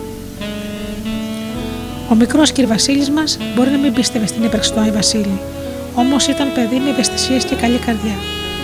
Αυτός ήταν τυχερός γιατί ξέχασα να σας το πω. Ο πατέρας του ήταν κάτι σαν δήμαρχος στο χωριό και σαν κεφαλή που ήταν είχε ένα πολύ καλό μισθό. Πρόσφερε τα πάντα στην οικογένειά του και φυσικά ποτέ δεν έλειπαν από τον μικρό κ. Βασίλη τα δώρα. Κάθε πρωτοχρονιά και όχι μόνο, ο πατέρας του του χάριζε ένα σωρό παιχνίδια. Και ο ίδιος γνώριζε πολύ καλά από πού ερχόταν όλα αυτά. Τέρμα λοιπόν τα παραμύθια για τον Άγιο των Δώρων. Όπως είπαμε όμως, ο μικρός κ. Βασίλης είχε καλή καρδιά και ήξερε πολύ καλά πως όλοι οι συνομιλικοί του δεν ήταν το ίδιο τυχεροί με αυτόν. Κάποιοι μάλιστα, και δεν ήταν λίγοι αυτοί, περνούσαν στο σπίτι τους πολύ φτωχικά και γνώριζε πως ερχόταν μέρες που δεν είχαν ούτε ψωμί να φάνε. Σε αυτά τα παιδιά οι φτωχοί γονείς τους φυσικά δεν μπορούσαν να αγοράσουν δώρα. Πολύ περισσότερο κανένας ασπρογέννη κοκκινοτημένος Άι Βασίλης δεν τα θυμόταν. Παρ' όλα αυτά, πάντα τα φτωχά παιδιά, όπως όλα τα φτωχά παιδιά του κόσμου, πίστευαν άδικα και ήλπιζαν μάταια πως ο Άγιος των Δώρων αυτή τη φορά θα τα θυμόταν και θα τους έφερνε κάτι όμορφο. Αυτή η αδικία στενοχωρούσε πολύ το μικρό κ. Βασίλη. Από τη μια, αυτός είχε τόσο πολλά παιχνίδια, αλλά δεν πίστευε καθόλου μα καθόλου στην ύπαρξη του Αγίου των Δώρων. Και από την άλλη, οι φίλοι του, τα φτωχά παιδιά του χωριού, παρόλο που πίστευαν στον Βασίλη, σχεδόν ποτέ τους δεν έπαιρναν δώρα. Κάποια πρωτοχρονιά λοιπόν κάτι του πέρασε από το μυαλό. Υπήρχαν τόσο παιχνίδια στο πατάρι του. Δεν θα ήταν άσχημη ιδέα να μοιράσει μερικά από αυτά. Πήρε γρήγορα την αποφασή του. Θα χάριζε στα φτωχά παιδιά του χωριού μερικά από τα παιχνίδια του. Νωρίς στην παραμονή της πρωτοχρονιάς ανέβηκε στο πατάρι του και ξεχώρισε μερικά παιχνίδια που από καιρό βρισκόταν ξεχασμένα εκεί. Ανάμεσα σε αυτά και ένα πανέμορφο μικρό σκαλισμένο σε ξύλο αλογάκι. Ήταν βαμμένο με ένα κίτρινο χρώμα και γυαλισμένο με κάποιο λαμπερό λούστρο. Ήταν τόσο όμορφο που για κάποια στιγμή σκέφτηκε αυτό να μην το χάσει, να μην το χαρίσει. Όμως η καλή του καρδιά του είπε όχι. Δεν είναι σωστό να κρατάει για τον εαυτό του τα καλά παιχνίδια και να χαρίζει μόνο αυτά που δεν του αρέσουν. Έτσι λοιπόν πήρε και το όμορφο ξύλινο κίτρινο αλογάκι μαζί με τα άλλα παιχνίδια που διάλεξε και τα έβαλε σε ένα κόκκινο σακούλι που βρήκε παραπεταμένο. Μια χαρά έκανε αυτό το σακούλι για τη δουλειά που του χρειαζόταν. Το βράδυ μετά το γιορταστικό δείπνο φίλησε τους γονείς του και τους είπε πως ήθελε να πάει να κοιμηθεί νωρίς. Περίμενε στο δωμάτιό του και όταν μετά από ώρα κατάλαβε πως και οι γονείς του κοιμήθηκαν, αυτός πήδηξε με το σακούλι του από το παράθυρο του έξω. Ευτυχώς η ώρα ήταν προχωρημένη και έκανε τόσο κρύο που ακόμα και τα σκυλιά του χωριού δεν είχαν καμία διάθεση να βγουν από την τρύπα τους για να τον γαυγίσουν. Ο μικρός κ. Βασίλης έφτασε έξω από το πρώτο σπίτι, όπου έμεινε το πιο φτωχό παιδί του χωριού. Γλίστησε σαν σκιά και στάθηκε μπρος στην ξύλινη πόρτα. Έχωσε το χέρι του στο κόκκινο σακούλι, έβγαλε το μικρό σκαλιστό κίτρινο αλογάκι και το ακούμπησε στο σκαλοπάτι. Ύστερα χτύπησε με δύναμη το μάνταλο και προτού οι αγουροξυπνημένοι ένοικοι ανοίξουν, εξαφανίστηκε τρέχοντας. Αυτό το έκανε μερικές φορές ακόμα σε διαφορετικά σπίτια. Και όταν ο Σάκο του άδειασε από τα δώρα που είχε διαλέξει για να τα μοιράσει, γύρισε ήσυχα στο σπίτι του. Ευτυχώς, κανείς από τους γονείς του δεν κατάλαβε τίποτα από τη βοδινή του εξόρμηση. Η άλλη μέρα στο χωριό ήταν κάπως διαφορετική από τις προηγούμενες. Οι φτωχοί χωριανοί χαιρετούσαν ο ένας τον άλλον, αντάλλασαν ευχές και αλληλοκοιταζόντουσαν με κάποια πορεία. Τα φτωχά παιδιά ήταν ιδιαίτερα χαρούμενα. Και όλοι, οι καθώς πρέπει νοικοκύριδες, παραξενευόντουσαν να τα βλέπουν να επιδεικνύουν τα δώρα που έλεγαν ότι τους τα έφερε ο Αϊ Βασίλης. Μάλιστα, όσο περνούσε η μέρα, άρχισαν και οι συζητήσεις. Ακουγόντουσαν αφηγήσεις και γινόταν και περιγραφές για το παράδοξο που είχε συμβεί στο χωριό τους. Το περίεργο είναι ότι όλοι όσοι δέχτηκαν επίσκεψη από τον Άγιο των Δώρων στο σπίτι τους συμφωνούσαν. Όλοι τους μιλούσαν για ένα ψηλό παχολό ασπρογέννη καλό καρδογέροντα που έκανε πολλά χοραπά χοπ, χοπ, χοπ που κρατούσε στους ώμους του ένα μεγάλο κόκκινο σακούλι γεμάτο δώρα και που οδηγούσε ένα επτάμενο έλκυτρο που το έστελναν τάρανδοι. Αυτός ο κοκκινοτημένος ροδαλός χοντρούλης σταμάτησε όπως αφηγούταν στην αυλή τους. Άφησε τα δώρα του, χτύπησε την πόρτα και εξαφανίστηκε. Όμως, και εδώ είναι το περίεργο, όλοι όταν άνοιξαν την πόρτα τους πρόλαβαν και τον είδαν. Και όλοι βεβαίωναν ότι είδαν ακριβώς την ίδια φιγούρα που περιέγραφαν. Φυσικά ο μικρός κ. Βασίλης πολύ ευχαριστήθηκε με όλα αυτά. Διασκέδαζε αλλά και καμάρωσε που ήταν υπέτειος για να λέγονται αυτές οι ιστορίες. Ένιωσε ευτυχισμένος γιατί μοιράστηκε με τους φτωχούς συνομιλικούς του τα παιχνίδια του. Μια απεριόριστη ικανοποίηση τον πλημμύρισε όταν είδε τα δώρα του στα χέρια των φίλων του. Τα μικρά φτωχά παιδιά του χωριού ήταν ίσως για πρώτη φορά τόσο μα τόσο ευτυχισμένα. Γιατί επιτέλους, όπως πίστευαν, τα θυμήθηκε και αυτά ο Άγιος των Δώρων. Και την επόμενη χρονιά, ο μικρός κ. Βασίλης εφάρμοσε το ίδιο σχέδιο. Μόνο που το προγραμμάτισε καλύτερα. Διάλεξε νωρίτερα τα παιχνίδια που θα χάριζε, τα έβαλες σε ξεχωριστά κουτιά, τα τύλιξε με ορταστικό χαρτί περιτυλίγματος, τα έθεσε με όμορφους φανταχτερού φιόγκου και έγραψε έξω από κάθε κουτί το όνομα του κάθε παιδιού. Και πάλι τα μοίρασε κρυφά. Και πάλι την επόμενη μέρα οι φτωχοί συγχωριανοί του έλεγαν παρόμοιες ιστορίες για την επίσκεψη που δέχτηκαν από τον ίδιο καλοκάγαθο κόκκινο ντυμένο χοντρομπαλά Άγιο των Δώρων. Και την επόμενη πάλι χρονιά ο μικρός κ. Βασίλης έκανε το ίδιο. Και την επόμενη. Και την επόμενη. Και πάντα ένιωθε την ίδια ικανοποίηση και πάντα έπαιρνε την ίδια χαρά. Ο φίλος μας είχε βρει το νόημα της ζωής του. Ένιωθε πως ο λόγος που είχε έρθει σε αυτόν τον κόσμο ήταν να προσφέρει χαρά στα παιδιά. Αυτή η γιορταστική μυστική αποστολή που και ο Θεός είχε αποδεχτεί, του διαμόρφωσε κατάλληλα σταδιακά και το χαρακτήρα του. Ο μικρός κ. Βασίλης, χρόνο με το χρόνο, συνειδητοποιούσε ότι εκτός από παιχνίδια είχε και άλλα πράγματα να μοιραστεί με τους γοριανούς του. Έτσι πάντα έβρισκε τον τρόπο να μοιράζει π.χ. τα ρούχα που του περίσσευαν σε αυτούς που δεν είχαν, να ντυθούν, να μοιράσει τα βιβλία τους σε όσους δεν είχαν να αγοράσουν, να μοιράσει τα φρούτα που του περίσσευαν από τα δέντρα του σπιτιού του. Ο μικρός κ. Βασίλη έδινε κάθε τι που αυτός είχε σε αυθονία και άλλοι δεν είχαν. Πρωτοχρονιά με πρωτοχρονιά τα χρόνια περνούσαν. Και ο μικρός κ. Βασίλη, όπως είναι φυσικό, κάποια στιγμή έπαψε να είναι μικρός. Έγινε νεαρός και μετά πραγματικός άντρας. Και μετά έγινε όριμος μεσήλικα. Ο κ. Βασίλη ήταν πια ένας τίμιος επαγγελματίας που εργαζόταν σκληρά για να ζήσει. Από τα χρήματα που κέρδιζε με τη δουλειά του, πάντα ένα ποσό το έβαζε στην άκρη και το προόριζε για αγορά παιχνιδιών που τα μοίραζε πάντα, τώρα πια, σε όλα ανεξαρτήτως τα παιδιά του χωριού. Αλλά πάντα κρυφά, όπως και την πρώτη φορά, την παραπονή κάθε πρωτοχρονιάς. Και ήταν τόσο μα τόσο ευτυχισμένος με τη μυστική του αποστολή. Και ας μην πίστευε ο ίδιος ότι υπάρχει Άι Βασίλης. Μάλιστα είχε πληροφορηθεί από τα ιερά πλοία μας ότι ο δικός μας Άγιος Βασίλειος ήταν πραγματικά ένας σεβάσμιος φιλάνθρωπος ιεράρχης που πριν από πολλά χρόνια είχε αφιερώσει τη ζωή του με το να βοηθά τους φτωχούς χτίζοντας νοσοκομεία, γεροκομεία και ένα σωρό άλλα ιδρύματα. Γνώριζε πως αυτός ο πραγματικά δικός μας Άγιος Βασίλειος καμιά σχέση δεν είχε με τον ξενόφαρτο χοντρομπαλά Άγιο που ξεπίδησε σαν σχεδίασμα μέσα από τη διαφήμιση ενός πολύ γνωστού αναψυκτικού. Αλλά τι σημασία είχε πια; Ο Άγιος Νικόλαος των Καθολικών, ο Άγιος Βασίλειος των Ορθοδόξων και ο Άγιος των Αναψυκτικών με το πέρασμα των χρόνων είχαν γίνει ένα και είχε αγαπηθεί από όλα τα παιδιά του κόσμου, σαν Άγιο των δώρων και των παιχνιδιών. Άλλοι καιροί, άλλα πουλιά, άλλα τραγούδια. Ο μικρός, αλλά μεγάλος πια και Βασίλης, δεν έκανε ποτέ οικογένεια και δεν απέκτησε ποτέ δικά του παιδιά, γιατί δεν είχε χρόνο για τον εαυτό του. Τώρα πια τον είχαν πάρει και τα χρόνια και ήταν χρόνια δύσκολα γιατί μια οικονομική κρίση εμφανίστηκε και έκανε τους πιο πολλούς ανθρώπους να χάσουν τη δουλειά τους. Οι φτωχοί έγιναν ακόμα πιο φτωχοί και ακόμα πιο πολλοί. Πρωτοχρονιά με την πρωτοχρονιά τα φτωχά παιδιά του χωριού πλήθυναν.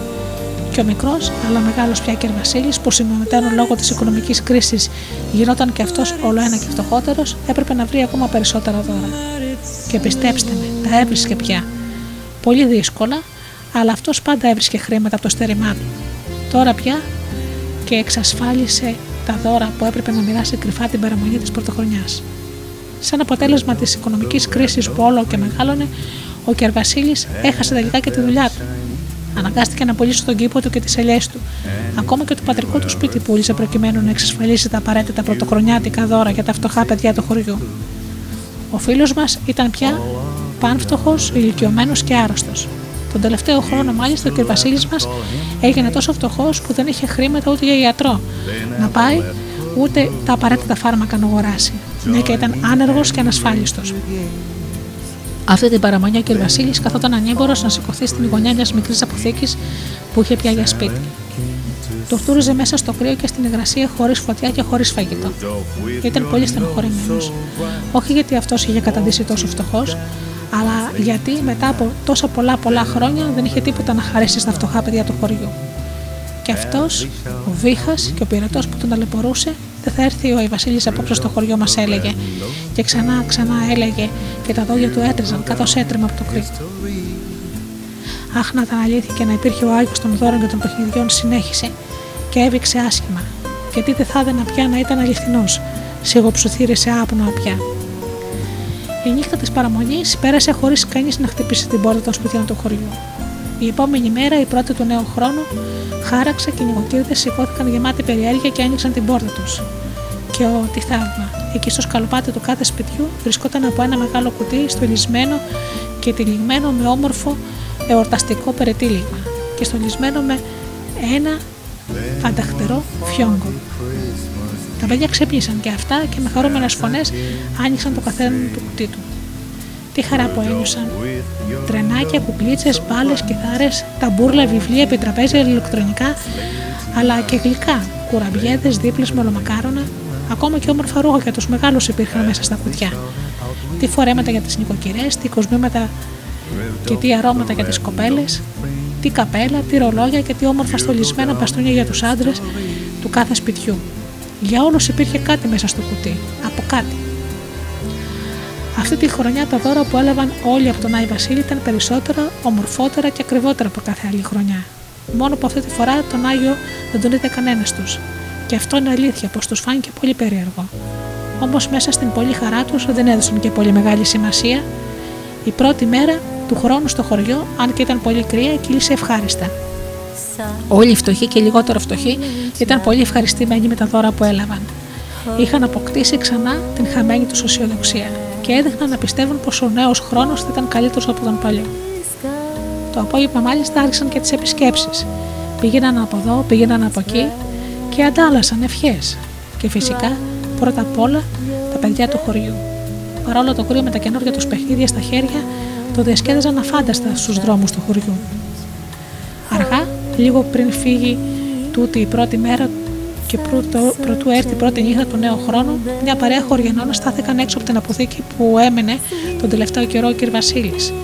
Τότε συνειδητοποίησαν ότι τον κύριο Βασίλη είχαν έρθει μέρε να τον δουν, ότι είχαν μέρε να τον δουν να περπατά στους δρόμους. Ήξεραν ότι ήταν άρρωστος, και όμως μέσα στη φασαρία των ημερών τον είχαν ξεχάσει. Πλησιάζοντας την πόρτα της αποθήκης, διέκαναν ένα εορταστικό κουτί. Μπα, έκανε δώρο και στον κύριο Βασίλειο Άγιος, αναρωτήθηκαν και έσκυψαν να το σηκώσουν. Φώναξαν το όνομα του φίλου μας, μα απόκριση δεν πήραν. Έσπρωξαν την πόρτα της αποθήκης και μπήκαν στο εσωτερικό της στο, και στο μισοσκόταδο διέκραναν ξαπλωμένο τον κύριο Βασίλη. Είχε τα μάτια κλειστά σαν να κοιμόταν, τα χέρια σταυρωμένα και στο στήθος ένα τεράστιο χαμόγελο στόλιζε το γαλήνιο πρόσωπό του. Ένα τριμμένο άδειο κόκκινο σακούλι βρισκόταν διπλωμένο και κουμπισμένο προσεκτικά δίπλα του. Ο κ. Βασίλης είχε φύγει. Κάποιος άνοιξε το εορταστικό κουτί και έβγαλε από μέσα το πρωτοχρονιάτικο δώρο που προφανώς του το είχε αφήσει ο Άγιος των παιχνιδιών. Ήταν ένα πανέμορφο μικρό σκαλιστό ξύλινο αλογάκι. Ήταν αφαμένο με ένα κίτρινο χρώμα και γελισμένο με κάποιο λαμπερό λούστρο. Το ξύλινο αλογάκι έλαμπε μυστηριακά καθώς το φώτιζε το λιγοστό φως του δειλινού που έμπαινε από τη μισάνοιχτη πόρτα. Οι χωριανοί ακούμπησαν το ξύλινο κίτρινο αλογάκι στο στήθος του κ. Βασίλη και σταυροκοπήθηκαν, φεύγοντας για να πράξουν τα δέοντα. Πιστέψτε με, δεν ήθελα να σας στενοχωρήσω, Αλλά να, δεν έβρισκα καλύτερο τρόπο να σας πω ότι τελικά υπάρχει Άγιος των φτωχών. Ο Άγιος των δώρων, των παιχνιδιών και των παιδιών. Υπάρχει ο Άι Βασίλης και θα συνεχίσει να υπάρχει ακόμα και αν δεν τον πιστεύουμε. Θα υπάρχει για πάντα, όσο υπάρχουν στις πόλεις, στα χωριά και στις γειτονιές μας κύριοι Βασίλειδες, σαν αυτόν που μόλις σας διηγήθηκα την ιστορία του. Όποιο όνομα και να έχουν αυτοί. Όλοι μας μπορούμε να είμαστε για τους άλλους Άι Βασίλειδες. Όλοι μας. Εσείς τι λέτε; Υπάρχει Άι Βασίλης.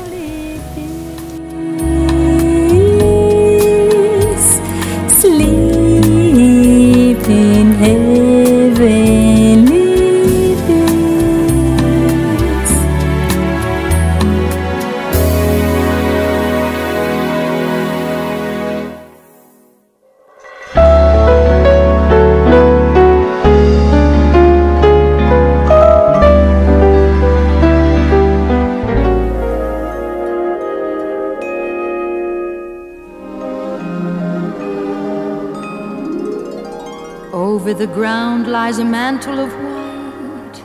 A heaven of diamonds shine down through the night. Two hearts are thrilling in spite of the chilling the weather.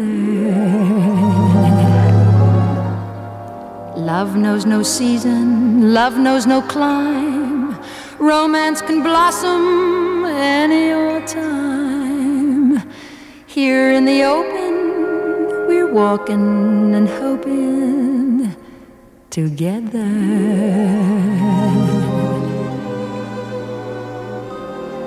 Sleigh bells ring. Are you listening? In the lane, snow is glistening. A beautiful sight. Tonight, walking in the winter wonderland. Gone away is the bluebird, here to stay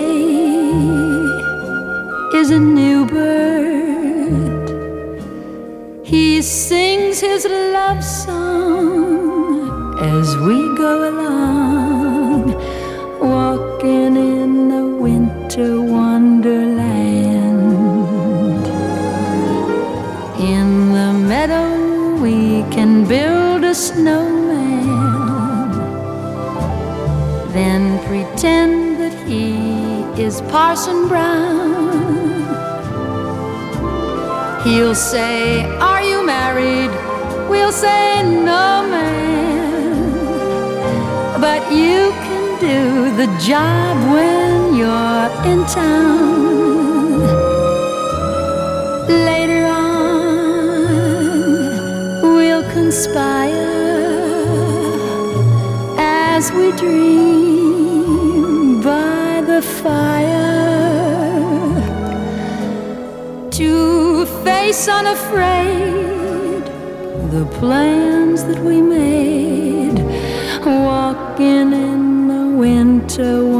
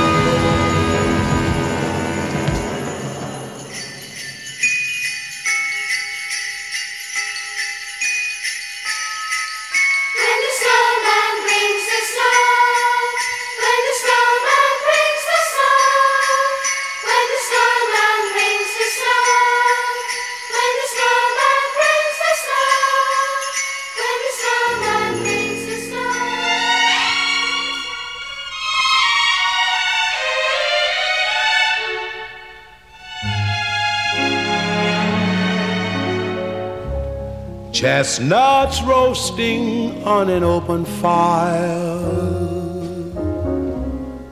Jack Frost nipping at your nose. Yuletide carols being sung by a choir. And folks dressed up like Eskimos. Everybody knows a turkey and some mistletoe help to make the season bright. Tiny tots with their eyes all aglow will find it hard to sleep tonight. They know that Santa's on his way. He's loaded lots of toys and goodies on his sleigh.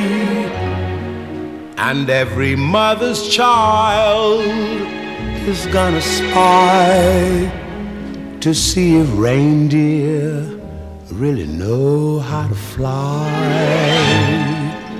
And so I'm offering this simple phrase to kids from 1 to 92. Although it's been said many times, many ways, Merry Christmas to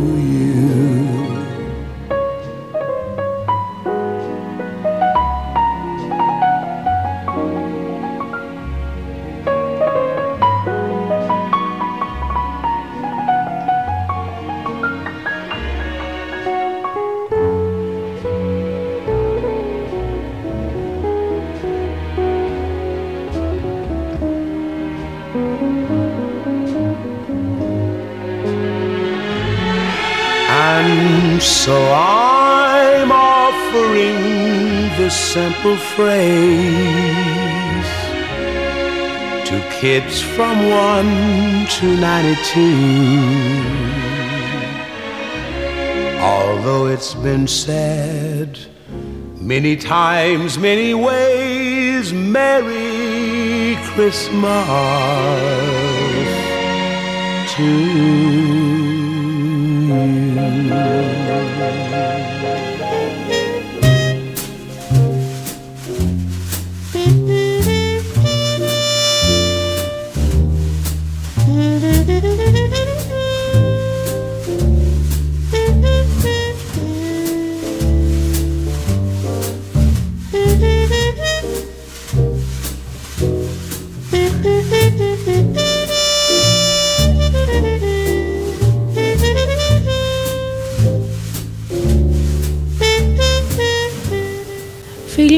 Η, η εκπομπή «Άνθρωποι και Ιστορίες» έχει φτάσει στο τέλος της.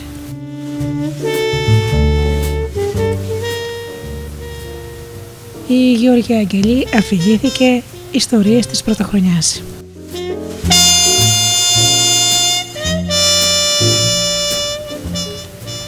Εύχομαι να περάσετε όμορφη πρωτοχρονιά φίλοι μου. Με πο- πολύ πολύ αγάπη, χαρές και υγεία.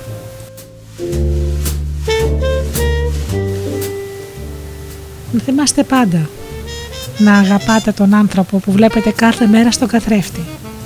Καλό σας βράδυ.